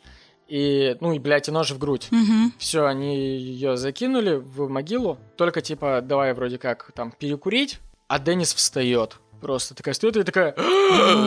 И, и те охуели просто, как, блядь, как будто восставшие из ада, блядь, восста- восстание мертвецов. Просто такой, типа... Блять. а, они так пересрались, блядь. И, и, и Кэтрин ему такая кричит, ёб твою мать, блядь, типа, хватай, сделай что-то, хватай топор. Типа, она кидает Дэвиду топор, он, блядь, берет, короче, а та встала и давай цепляться руками за бортики могилы, собственно, и пытаться выбраться, а у нее, типа, ножевые, типа, ранения. Мгм. Этот, ну, ей похуй, типа, она из последних сил пытается прийти в себя. она Адреналин. внезапно. Знаешь, когда, да, адреналин в кровь поп- попал, она встает, он, короче, берет топор с размаху, проламывает ей череп и э, продолжает бить по голове до тех пор, пока череп не разлетается в труху. И, собственно, вот эта зарисовка стала вдохновением для обложки которую нарисовал великолепный Лех Кер. Леш Кер, лучшие, лучшие обложки и афиши на всем Диком Западе. Подписывайтесь на Алексея. Самое время, блядь, для интеграции. Хорошая интеграция, да, прям в середине подкаста. Можем Да. себе позволить. Да. И, короче, они ее заколотили, закопали ее, ты такие, типа, ебать, ебать, ебать, ебать, ебать, ебать. В ахуе. И вот это убийство стало очень сильным потрясением для Кэтрин. Она прям долго вся приходила. То есть, одно Я представляю, как она охуела, блядь. ну, то есть для нее ее прям э, эмоционально выбило, прям по психике долбануло сильно, потому что ты убиваешь несколько людей подряд, а тут кто-то встает из могилы. А это, возможно, твой самый страшный кошмар на протяжении там э, последних недель. Знаешь, ты, боишься, что духи тебе будут мстить или что-то. Ну, знаешь, все равно есть какой-то, м, не знаю, страх перед э, людьми, которые, жизнь которых ты отнял. И, а тут это, типа, происходит, у нее стресс, и этот стресс скажется на пятой жертве. И, как бы, Дэвид и сильно не стрессовал. Потому что... Ну, встала и встала. Ну, господи, с кем не Потому что, бывает, да, блядь. потому что э, через два дня, буквально через эту хуйню, после того, как это произошло, они поехали искать новую. И 9 ноября Кейт Мойер, 17-летняя, гуляла по центру города. Ну, то есть это как бы не центр, это как бы называется типа район для богатых какой-то, дорогой район э, в Перте. Мгм. На самом деле, я бы этот кейс не взял, если бы не Кейт. То есть вот эта жертва именно э, заставила меня взять этот кейс, и потому что мне много отозвалось с подкастом, который я делал в прошлом году, примерно в это же самое время. А Мне, в принципе, понравилась эта девушка. Пожалуйста, не нужно ее убивать, блядь, Настя. Во-первых, она, во-первых, она тоже красивая. Посмотри. Ой, да, такая вообще такая милашечка такая. Вообще черты, ли- черты лица прям в меня, на самом деле. Э, потому что у меня у самого такие черты лица, поэтому мне нравится М. люди с такими чертами лица. Вот. Она такая была, знаешь, не то что сказать там разгульная, просто обычная 17-летняя девка, которая вела активную, а- а- активную молодецкую, обр- ну, молодежный образ жизни. То есть, типа, она там и не загульная была, и там и не задротка там какая-то, еще что-то. Просто обычная девка, душа компании. И там, типа, в жизни она там побывала, ну, то есть, в свои 17 она уже всякой хуйни повидалась, но, как бы, всегда находила, как решать эти проблемы и трудности. По ней видно, прям по ней видно, у нее глаза горят Да, она такая прям. у нее горят глаза, у нее, у нее улыбка такая, то что и ты прям видишь, что, что это человек, который типа на позитиве выводит всякую хуйню и никогда не унывает. И она гуляла по центру после пьянки с друзьями, прогуливалась такая вся красивая, остановилась машина, в этой машине сидели Дэвид и Кэтрин, предложили ее подвести.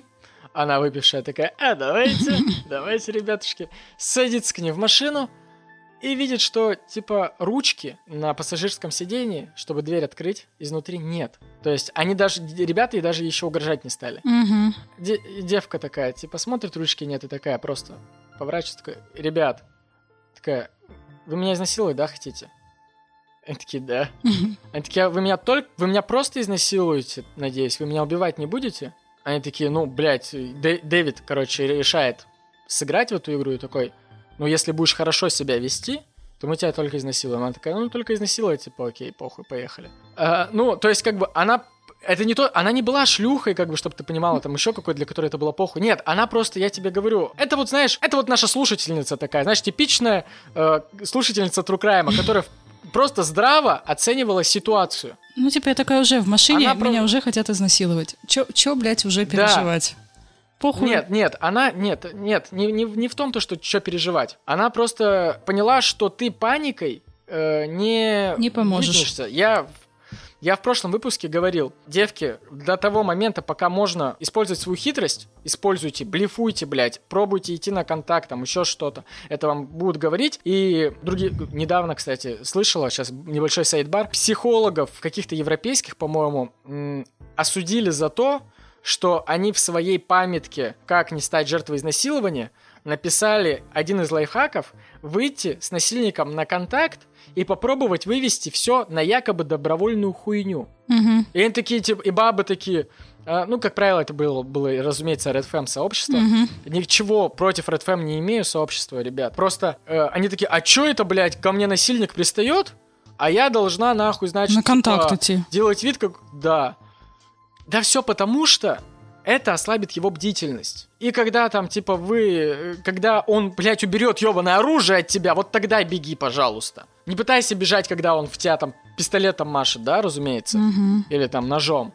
Ну, то есть, и я уже рассказывал же кучу кейсов, которые реально так спасали жизни. И Кейт просто была не глупой. Она просто прикидывала вариант. И даже когда она давала интервью потом, она свое повествование настроила на том, то, что я на каждом своем этапе нахождения с ребятами, ну вот на, на- в, своем заточении, прикидывала варианты, в- ну, с- с- свои шансы в процентах. Мгм. Она такая, типа, вот, вот здесь у меня есть 95% сдохнуть и 5% Выжить. выжить. Вот здесь у меня есть 70%, что я сдохну, и типа, и 30%, что я выживу. Но я тебе расскажу. Они привозят ее домой, и ребята видят, что девка не кипишная, то есть ее даже связывать не нужно. Ну, Мгм. то есть, как бы, ну, там, то есть, она её там, типа, связала, но та особо не сопротивлялась. Типа, окей, все, идем домой. Идем так идем. Они затащили ее в дом и заставили ее раскурить с ними косяк. Потому что, ну, девка вроде как на контакт идет, они после прошлого убийства вот этого вот сумасшедшего Мгм. Немного их еще подкашивало, они хотели как бы немного поменьше жести в своей жизни. А Тут вроде девка нормальная, они такие типа, да давай, косячок там типа с нами покуришь. И Дэвид-то думал то, что он продуманный, то, что он типа, ну я же сказал то, что она верит, что я ее не убью. А Кейт такая, типа, он верит, что, я- что я верю, что, я, что он меня не убьет. Что, ну, Но она, но она все понимала, все понимала. И она делала все, что ей говорили. Не сопротивлялась ничему. Говорят, пей, пила.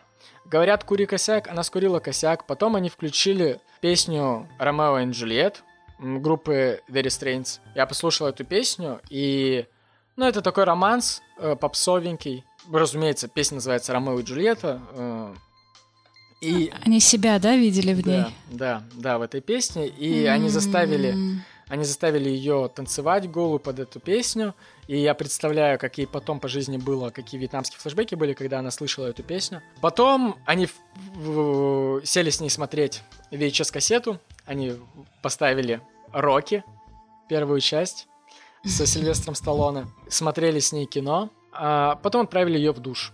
Она вышла из душа. И тогда ее даже э, там не, ну, то есть как бы там сильно ее там не связывали, типа там, там приковали не по рукам и ногам, там условно только руками, да. Дэвид ее изнасиловал, а потом опять ее отправили в душ. А потом, а- а ты понимаешь, другие не ходили в душ. Угу, я понимаю, да. То есть она, она, тут тут она, прям они отлично проводят время. она как бы. заслужила доверие, да, и она типа расположила к себе. Мгм. Вот. Она им показала, что я буду, типа, окей, я буду вашей игрушкой, типа, сколько захотите, только, типа, не убивайте меня. Она единственное, что попросила, говорит, ребят, ну, там, они подвыпили, она такая, типа, ребят, вы же меня все равно, да, когда-то убьете. Они такие, типа, да. Она такая, типа, дайте мне, пожалуйста, листочек, ручку, я записку близким напишу. Вы потом, когда меня убьете, вы потом как-нибудь, типа, ну, оставьте где-нибудь, да, передайте, подкиньте полицейским, без разницы. Вот, просто хочу написать маме, что я люблю ее. Они такие, да, да, конечно, без проблем вообще. Типа, без Б. Мгм. Все, они дают ей ручку, бумажку. И Кейт отрывает клочок от... э, она пишет записку, да, все. Мгм. Но она э, и отдает им. Между тем она отрывает клочок бумаги, оставляет там ручку и пишет другую записку.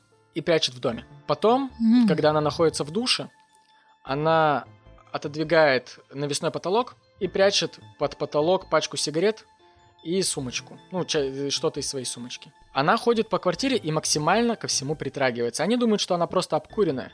Она пыталась везде оставить свои отпечатки пальцев. Как... И это на самом деле очень по-умному. Доказать, Да, то, я что такое слышала, тут. кстати, в каком-то кейсе, и это вот тоже подтверждает, что надо слушать True Crime подкасты. Возможно, тебе это спасет жизнь. Да, она ходила и. Ну, то есть, типа, вы... окей, Даже если они всю, все везде отмоют, да, ты пытаешься потрогать максимально все, Вообще все. и где-то-то, да, и э, они, вероятно, пропустят твой отпечаток пальцев. И, а полицейские найдут. Под ободком унитаза. Да, да где угодно вообще. Все, она ходила, трогала. Мгм. Она запрятала свою, то- э, свою помаду в, в диван. Ну, типа вот в- Мгм. между подушками вот этими, которые там встроены. Туда помаду закинула. Она максимально везде от- оставила улики своего местонахождения здесь. И все, короче, наступила ночь, и ее оставили спать в гостиной, сказали, типа, ну, двери закрыты, все закрыто, короче, и, ну, она была прикована там, понятное дело, к дивану, или там к чему он ее приковал. И она осталась одна, и она такая, типа, вот тут вот у меня как раз шансов 70 на 30, и просто начала истошно орать посреди ночи. О, Что, что- что- как на это реагирует Дэвид? Дэвид лежит наверху с, с Кэтрин. Баба внизу начинает орать. У него встал. разумеется. Он, он, он спускается вниз со словами «порядок сна поменялся» и идет ее ебать. Ну, он возбудил, просто лежал, спал мужик, баба начала внизу орать, он возбудился, такое самое время потрахаться. И все, короче, э, приковывает наручниками ее, м, лад- ну, э, этот, как его, на ноге-то, блядь, забыл, как называется, лодыжка, да, лодыжка. Мгм. ее лодыжку к своей лодыжке. И все, и так и ложатся спать. Когда ложились спать, он дает ей снотворное, которое она выпивает, но не выпивает, она кидает его под язык, а Мгм. потом выплевывает. Ну, то есть она добровольно взяла, он такой говорит, пей снотворное. Она такая, да, давай. Типа, я хочу вырубиться. Все, она закидывает под язык, и этот как его выплевывает, потому что она сказала, что э, я боялась, что если я усну, я могу не проснуться. Ну, собственно, да. Ну да. Утром они заставили ее позвонить маме и сказать, что, мол, я затусила с друзьями, и не жди меня больше. Получилось точно так же. Э, мама такая, типа, да, дочь, ты у меня взрослая, ответственная, ты у меня там, да, бывает, уходишь на гулянки, типа, но всегда возвращаешься, ты, я знаю, что ты умничка. И она такая, типа, знаешь, она стоит, разговаривает с мамой, такая думает, блядь, мам, вот если бы ты знала, нахуй, да, что тут, блядь, происходит, блядь. А ты сказать ей не можешь, сука. Мгм. И ты такая, да, мам, да, да, спасибо, что доверяешь мне. Ага, спасибо, я ценю твое доверие. Кладет трубку, и Дэвиду пора на работу, как бы насилие, насилие, но работать-то надо. И он уходит на работу и оставляет Кэтрин с э, Кейт. А нужно понимать то, что косяком дело не обходилось, косяк они дали только ей, а сами-то они сидели, помнишь, на чем? Угу, на героине. И э, на всем, блядь. да. На лице, дру- на лице друг, Друг у друга, друга. разве что еще. С утра, с утра, я так понимаю, как бы с э, с утра Дэвид обохмелился, ну, то есть, как бы догнался, а Кэтрин-то начало немножко подшкуривать. И все, я начинаю шкурить, она звонит дилеру, говорит, блядь, я приехать, типа, не могу, у меня гостья, давай ты сюда. И все, короче, разумеется, не ждет, э, Кэтрин ломает, и она уже думала, то, что она сейчас, типа, возьмет и, ну, там, типа, ей уже, уже самой, как бы, было, с одной стороны, жалко ее убивать, потому что вроде нормальная девка, а с другой стороны, пусть знает, тоже красивая, знаете ли. Мгм. Вот. Но получается так, то, что дилер постучался в дверь внизу. Кэтрин, разумеется, ура, наркотики, и побежала вниз. И на радостях забыла приковать Кейт наручниками. Ой. И Кейт такая, типа, блядь, и, и Кейт такая, вот тут у меня реально шансов 50 на 50. И меня это устраивает. Пора. Типа, это, это больше, чем было вчера. Это, боль, это многим больше, чем было Не факт, вчера. что так много будет еще раз. Да. А разбегается, выпрыгивает в окно, просто выбивает окно с собой и бежит нахуй по двору. Бежит голая, на ней только леггинсы и майка, ни лифчика, ни хуя, на, босые ноги. А, а, говорит- она жалуется, говорит, на мне даже трусиков не было, типа у меня просто леггинсы просто поверх всего, ну поверх кожи. Мгм. Э, и все, говорит, и майка короткая, типа. Я бегу, типа, а- а- она бежит, а это частные дома, она стучится в одну дверь, во вторую, в третью, в четвертую, ей, блядь, нигде не открывают, нахуй. Она бежит дальше, перепрыгивает, блядь, через забор, падает. Там собака Дэвида, блядь, на нее накидывается, нахуй. Она отбивается от собаки Дэвида, бежит, блядь, дальше. Этот, как его, понимает, что нахуй в дома просто стучаться, ну, блядь, бесполезно, потому что, ну, люди, вероятно, на работе все. Мгм. А кто не на работе, думают, ебанутая наркоманка какая-то, блядь, Нахуй, из нахуй открывает, сбежала. да. Да, она бежит в, и видит открытый, ну, рядом магазин пылесосов. Подбегает к магазину пылесосов, начинает стучаться просто в стеклянные двери, открывает дверь мужик-консультант, она просто кричит, меня, меня пытаются, меня насиловали, типа, меня пытаются убить. Он такой, во-во-во, блядь, заходи, мать. Все, заходит и закрывает. Кэтрин в этот момент такая стоит, таки, знаешь, за дилером у падика. Кэтрин такая, типа, блядь, говно, говно. Дилер такой, чё? Она такая, да, блядь, ничего, забей нахуй просто. блядь». Кажется, Не кажется- бери в кажется, голову. Да, кажется, кажется, я сейчас сяду надолго, блядь. Кэтрин потом говорила, что, когда у нее спрашивали, что вы чувствовали, когда увидели, что Кейт сбежала? Она говорит, я почувствовала облегчение. Я почувствовала, что как будто бы я неосознанно, бессознательно не закрепила наручники, дав ей шанс забежать. Как будто, как будто я ждала, что кто-то это сделает, чтобы наконец-то эту хуйню закончить. Потому что я бы эту хуйню закончить не смогла. Я бы не смогла сказать нет э, Дэвиду. Все, что бы он у меня просил. Вы можете этому верить, а можете просто поверить, что она просто не захотела э, признавать то, что она тупая дура, блядь. И такая, да, я сама ее отпустила на самом Такая деле. вот Просто я у меня душа широкая. Овца. Да, такая у меня широкая казахская душа. Чувак из магазина пылесосов везет Кэтрин в полицейский участок. Забегает в полицейский участок и кричит. Ёб твою мать, меня пытались изнасиловать, помогите кто-нибудь, и меня хотели убить. Мгм. И все дежурные мужики на нее такие смотрят, такие, блядь, ты серьезно? И, короче, она смене сидела, и они такие, типа, Лаура, иди, нахуй, вот, твой звездный час. Девушку приняла Лаура Хэнкок, 22 года. Это была ее первая смена, и это было ее первое обращение. Вот это день. Вот это день. Никто не просто, просто, почему доверили, э, э, просто ты пойми, э, я тебе сейчас скину фотографию Лауры, детектива, и ты сейчас поймешь, вот Кейт 17 было на тот момент, ну, 18 должно было исполниться. Она приходит, просит о помощи, а к ней отправляют вот этого вот ребеночка. И- идите, дети, в песочницу, там и играйте, пожалуйста. Взрослых Да. дяденек полицейских, пожалуйста, не трогайте. Да, то есть, понимаешь, если полицейские э, отправили э, вот молодую стажерку, у которой еще вообще опыта нет никакого, это ее первое дело, первое обращение, заявление первое, в принципе, то никто просто из э, мужчин в отделе не воспринял всерьез. Угу. Все вертели на Вот, хуе, э, блядь. Да, и они такие, а, вон, типа, малявка, иди, вот, прими у нее заявление, давай. Будет твоя первая очередная, типа, шлюха, которая пытается наговорить на своего, там, сутенера, который с ней там не расплатился. Лаура ответственно относится к этому. Та ей все рассказывает, но, опять-таки, как ты докажешь? Все, как ты что, типа, где ты была, где ты что? А Дэвид и Кэтрин не называли своих имен и фамилий. Мгм. Но Кейт, она не, не зря там трат- э, те- теряла время. На баночках с э, рецептурными препаратами были написаны имена и фамилии Дэвида Бирни.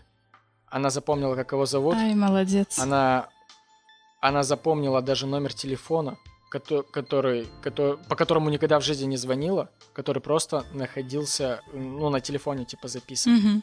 номер это два телефона. То есть, понимаешь, ты в панике, ты в заложниках, ты такая просто такая, так, 7856431, 7856431, мне нужно, блядь, это запомнить, это спасет мне жизнь. Просто ты представляешь, да, насколько, сука, Ну, она молодец. конечно. Просто. Вообще. Я в восторге, блядь. Она просто зап- видела вещи, которые ей нужны. Она запомнила фамилию, она, зап- она запомнила адрес, она запомнила все.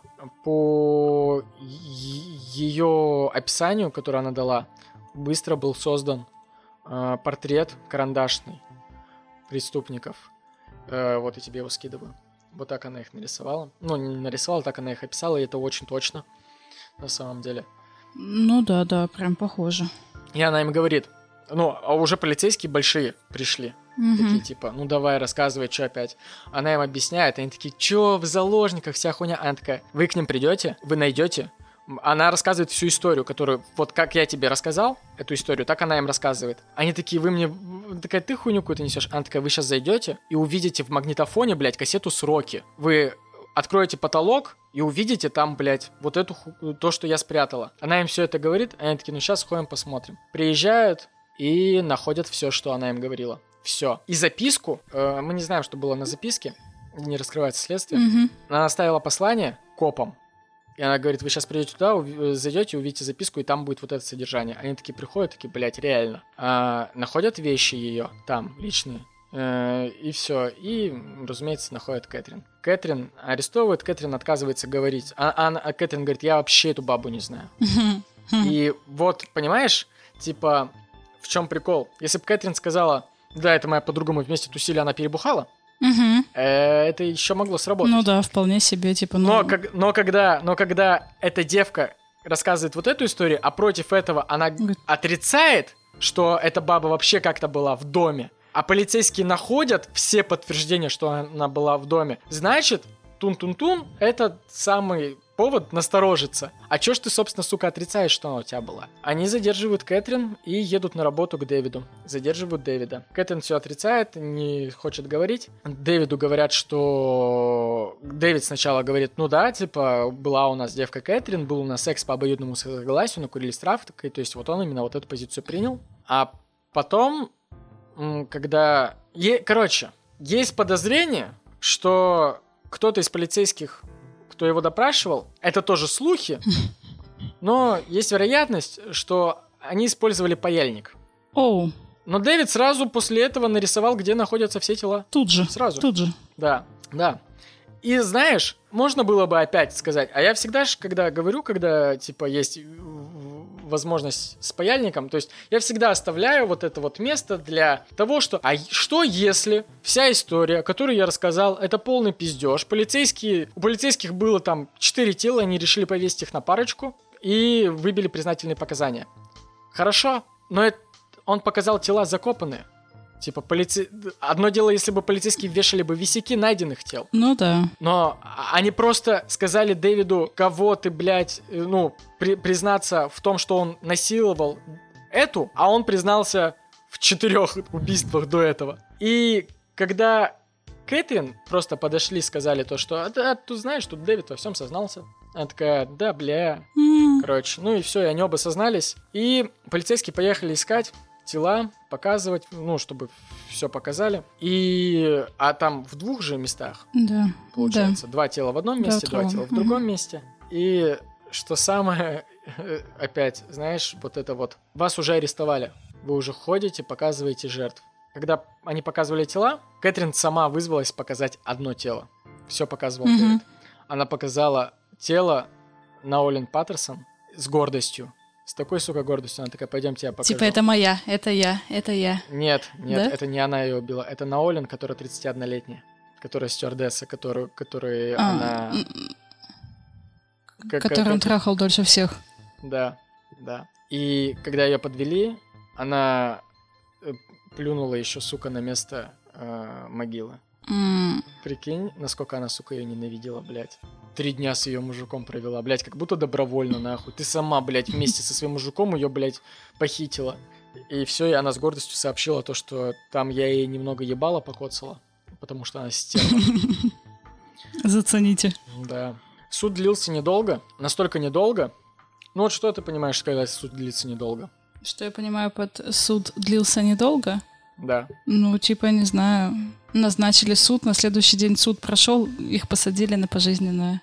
Суд длился недолго. Суд длился полчаса над ними. Полчаса. Ну, вот да, Это меньше, чем наш подкаст. То есть, типа, блядь, намного. э, я рассказывал дело сейчас. Как бы все то же самое прокурор уложил в полчаса. Вот. Это все потому, что в их истории пастора не было. Блять, ты с языка снял.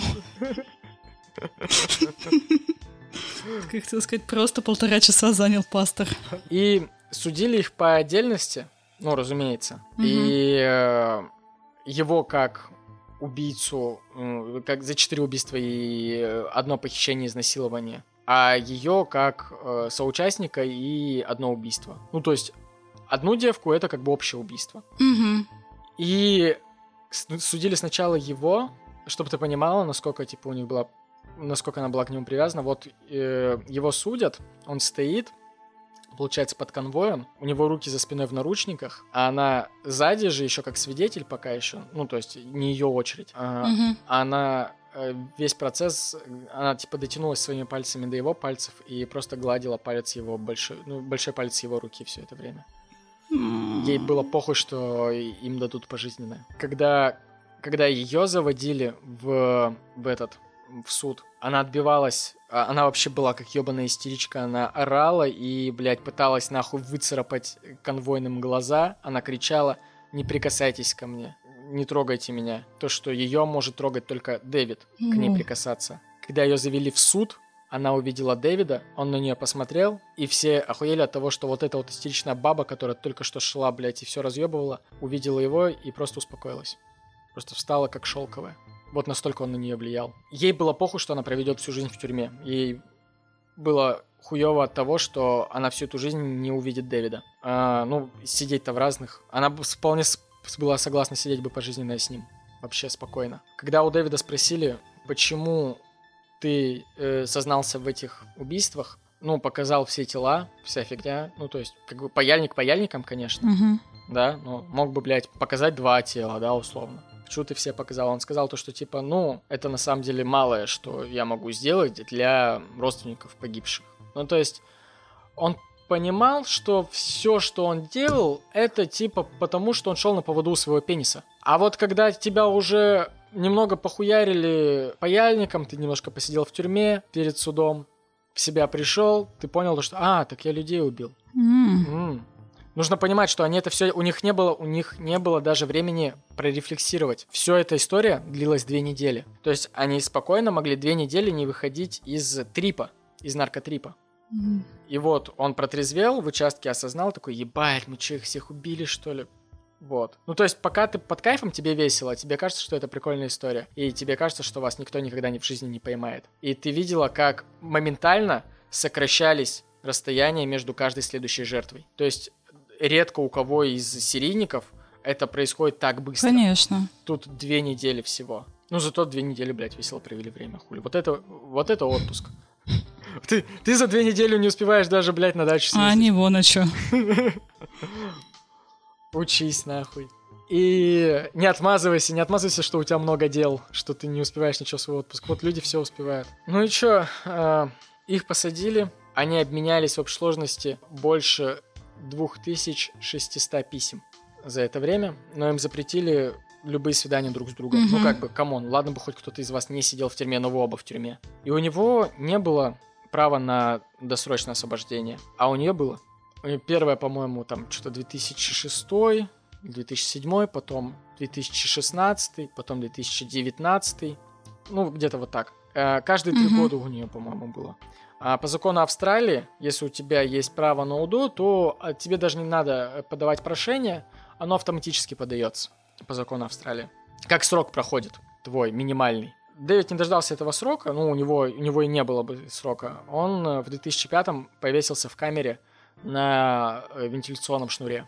Нашел маленький вентиляционный шнур и повесился. Кэтрин осталась жить. Она просила ее, э, ну, как бы просила о своем досрочном освобождении. И сначала первый прокурор э, говорил, что вот эта женщина при мне, при моей службе не выйдет нахуй никогда. Прокурор уходит на пенсию, появля... приходит другой прокурор. Он тоже смотрит на все это дело, он такой, нет, эта баба тоже не выйдет никогда. А Кейт посвятил, выжившая, Мгм. не знаю, чем, чем она совсем посвятила свою жизнь, но помимо всего прочего, она относительно недавно, в семнадцатом году, выступила с э, такой инициативой, что нужно отменить э, в Австралии вот эту систему, когда подается автоматическое прошение на УДО каждые три года. Типа, почему уже несколько прокуроров сказали, что эта овца не должна выходить на свободу, а каждый раз по это прошение проходит, и у нее каждый раз есть шанс. Кейт ей ничего не простила. То есть, несмотря на то, что она не пыталась ее убить, ничего этот. Мы знаем то, что есть жертвы, которые выбрались, Мгм. но э, под- со временем прощают там преступников. Или там она могла бы там не простить Дэвида, но простить Кейт. Но она ее не простила спустя столько лет. И если она ее не простила, значит Кейт реально вела себя как сука на тот момент. То есть это было серьезное психологическое давление. Это, ты понимаешь, э, Кейт не истязали, ее не били, ее не резали. Ее заставляли танцевать под Ромео и Джульетта, смотреть Рокки и просто находиться вместе с этими душнилами, ее насиловали. Я тебе имею в виду то, что это это психическое насилие, знаешь, как в фильме. Психическое насилие, да. Ну, есть вот э, фильм, я забыл, как называется, когда, блядь, помнишь, два чувака-то в, в дом там пробрались в, в белых шмотках и издевались над семьей. Что-то там с игрой связано, короче, не суть.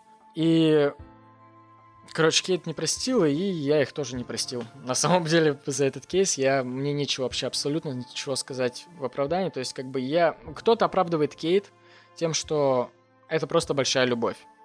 Это просто привязанность, с которой она не могла совладать. Но если у тебя такая привязанность, которой ты не можешь совладать, ты настолько любишь человека, но человек тебе говорит, давай вместе убьем другого человека, и ты готов с ним на все, ну, убей себя. Вот. Поэтому как-то так. Кейт до сих пор жива, кстати, сидит. Сидит себе, да? Да. Как Мгм. тебе история? Я, я в шоке, мне грустно. Знаешь что, вот ты мне сейчас, когда описывал ситуацию в суде, я почти прослезилась, ну, то есть я прям поймала вот эту волну, а потом подумала, так, стопе, он повесился в 2005 году, ты так его сильно любила. Мгм. И чё? И чё ты дальше? Чё чё- ты чё дальше? ты- Да, чё ты дальше чё- жить планируешь теперь? Чё сама не повесилась? Ну да, что сама не повесилась. Просто, ну вот, а что теперь делать-то? Так бы вы вместе бы освободились бы и жили бы в лучшем мире. А так что это такое получается? Ты мало того, что сама не повесилась, так ты еще и на свободу выйти хочешь. Что ты там будешь делать без своего любимого? Что-то тут как-то странно, я не знаю. То есть я сначала прям даже моментом вот по- почувствовала эмпатию, а потом такая, не-не-не, подожди, стопэ. Как-то как странненько. Что-то ты до конца не пошла. Ну Вот. Но вообще м, последняя девочка прям молодец. Ты представляешь, скольким она жизнь спасла? Ты поняла, как он коррелируется с э, Берделой? Почему, почему меня зацепил этот кейс? Поясни. Берделу поймали, потому что последняя его жертва также вошла к нему в Тоже доверие. была молодец, да. Был, был. Молодец. И он вошел к нему в доверие. Он позволял ему всячески над собой издеваться, но только для того, чтобы... э, я не буду спойлерить для тех, кто не послушал еще кейс. Если вы не слушали кейс про Роберта Берделлу, то послушайте, оно с того стоит. Ну что, я уже успел и напиться, и протрезветь за эти почти два часа. Вот, поэтому... Я надеюсь, вам понравился этот эпизод, этот выпуск. Мне как никогда за последний год важно услышать ваш фидбэк.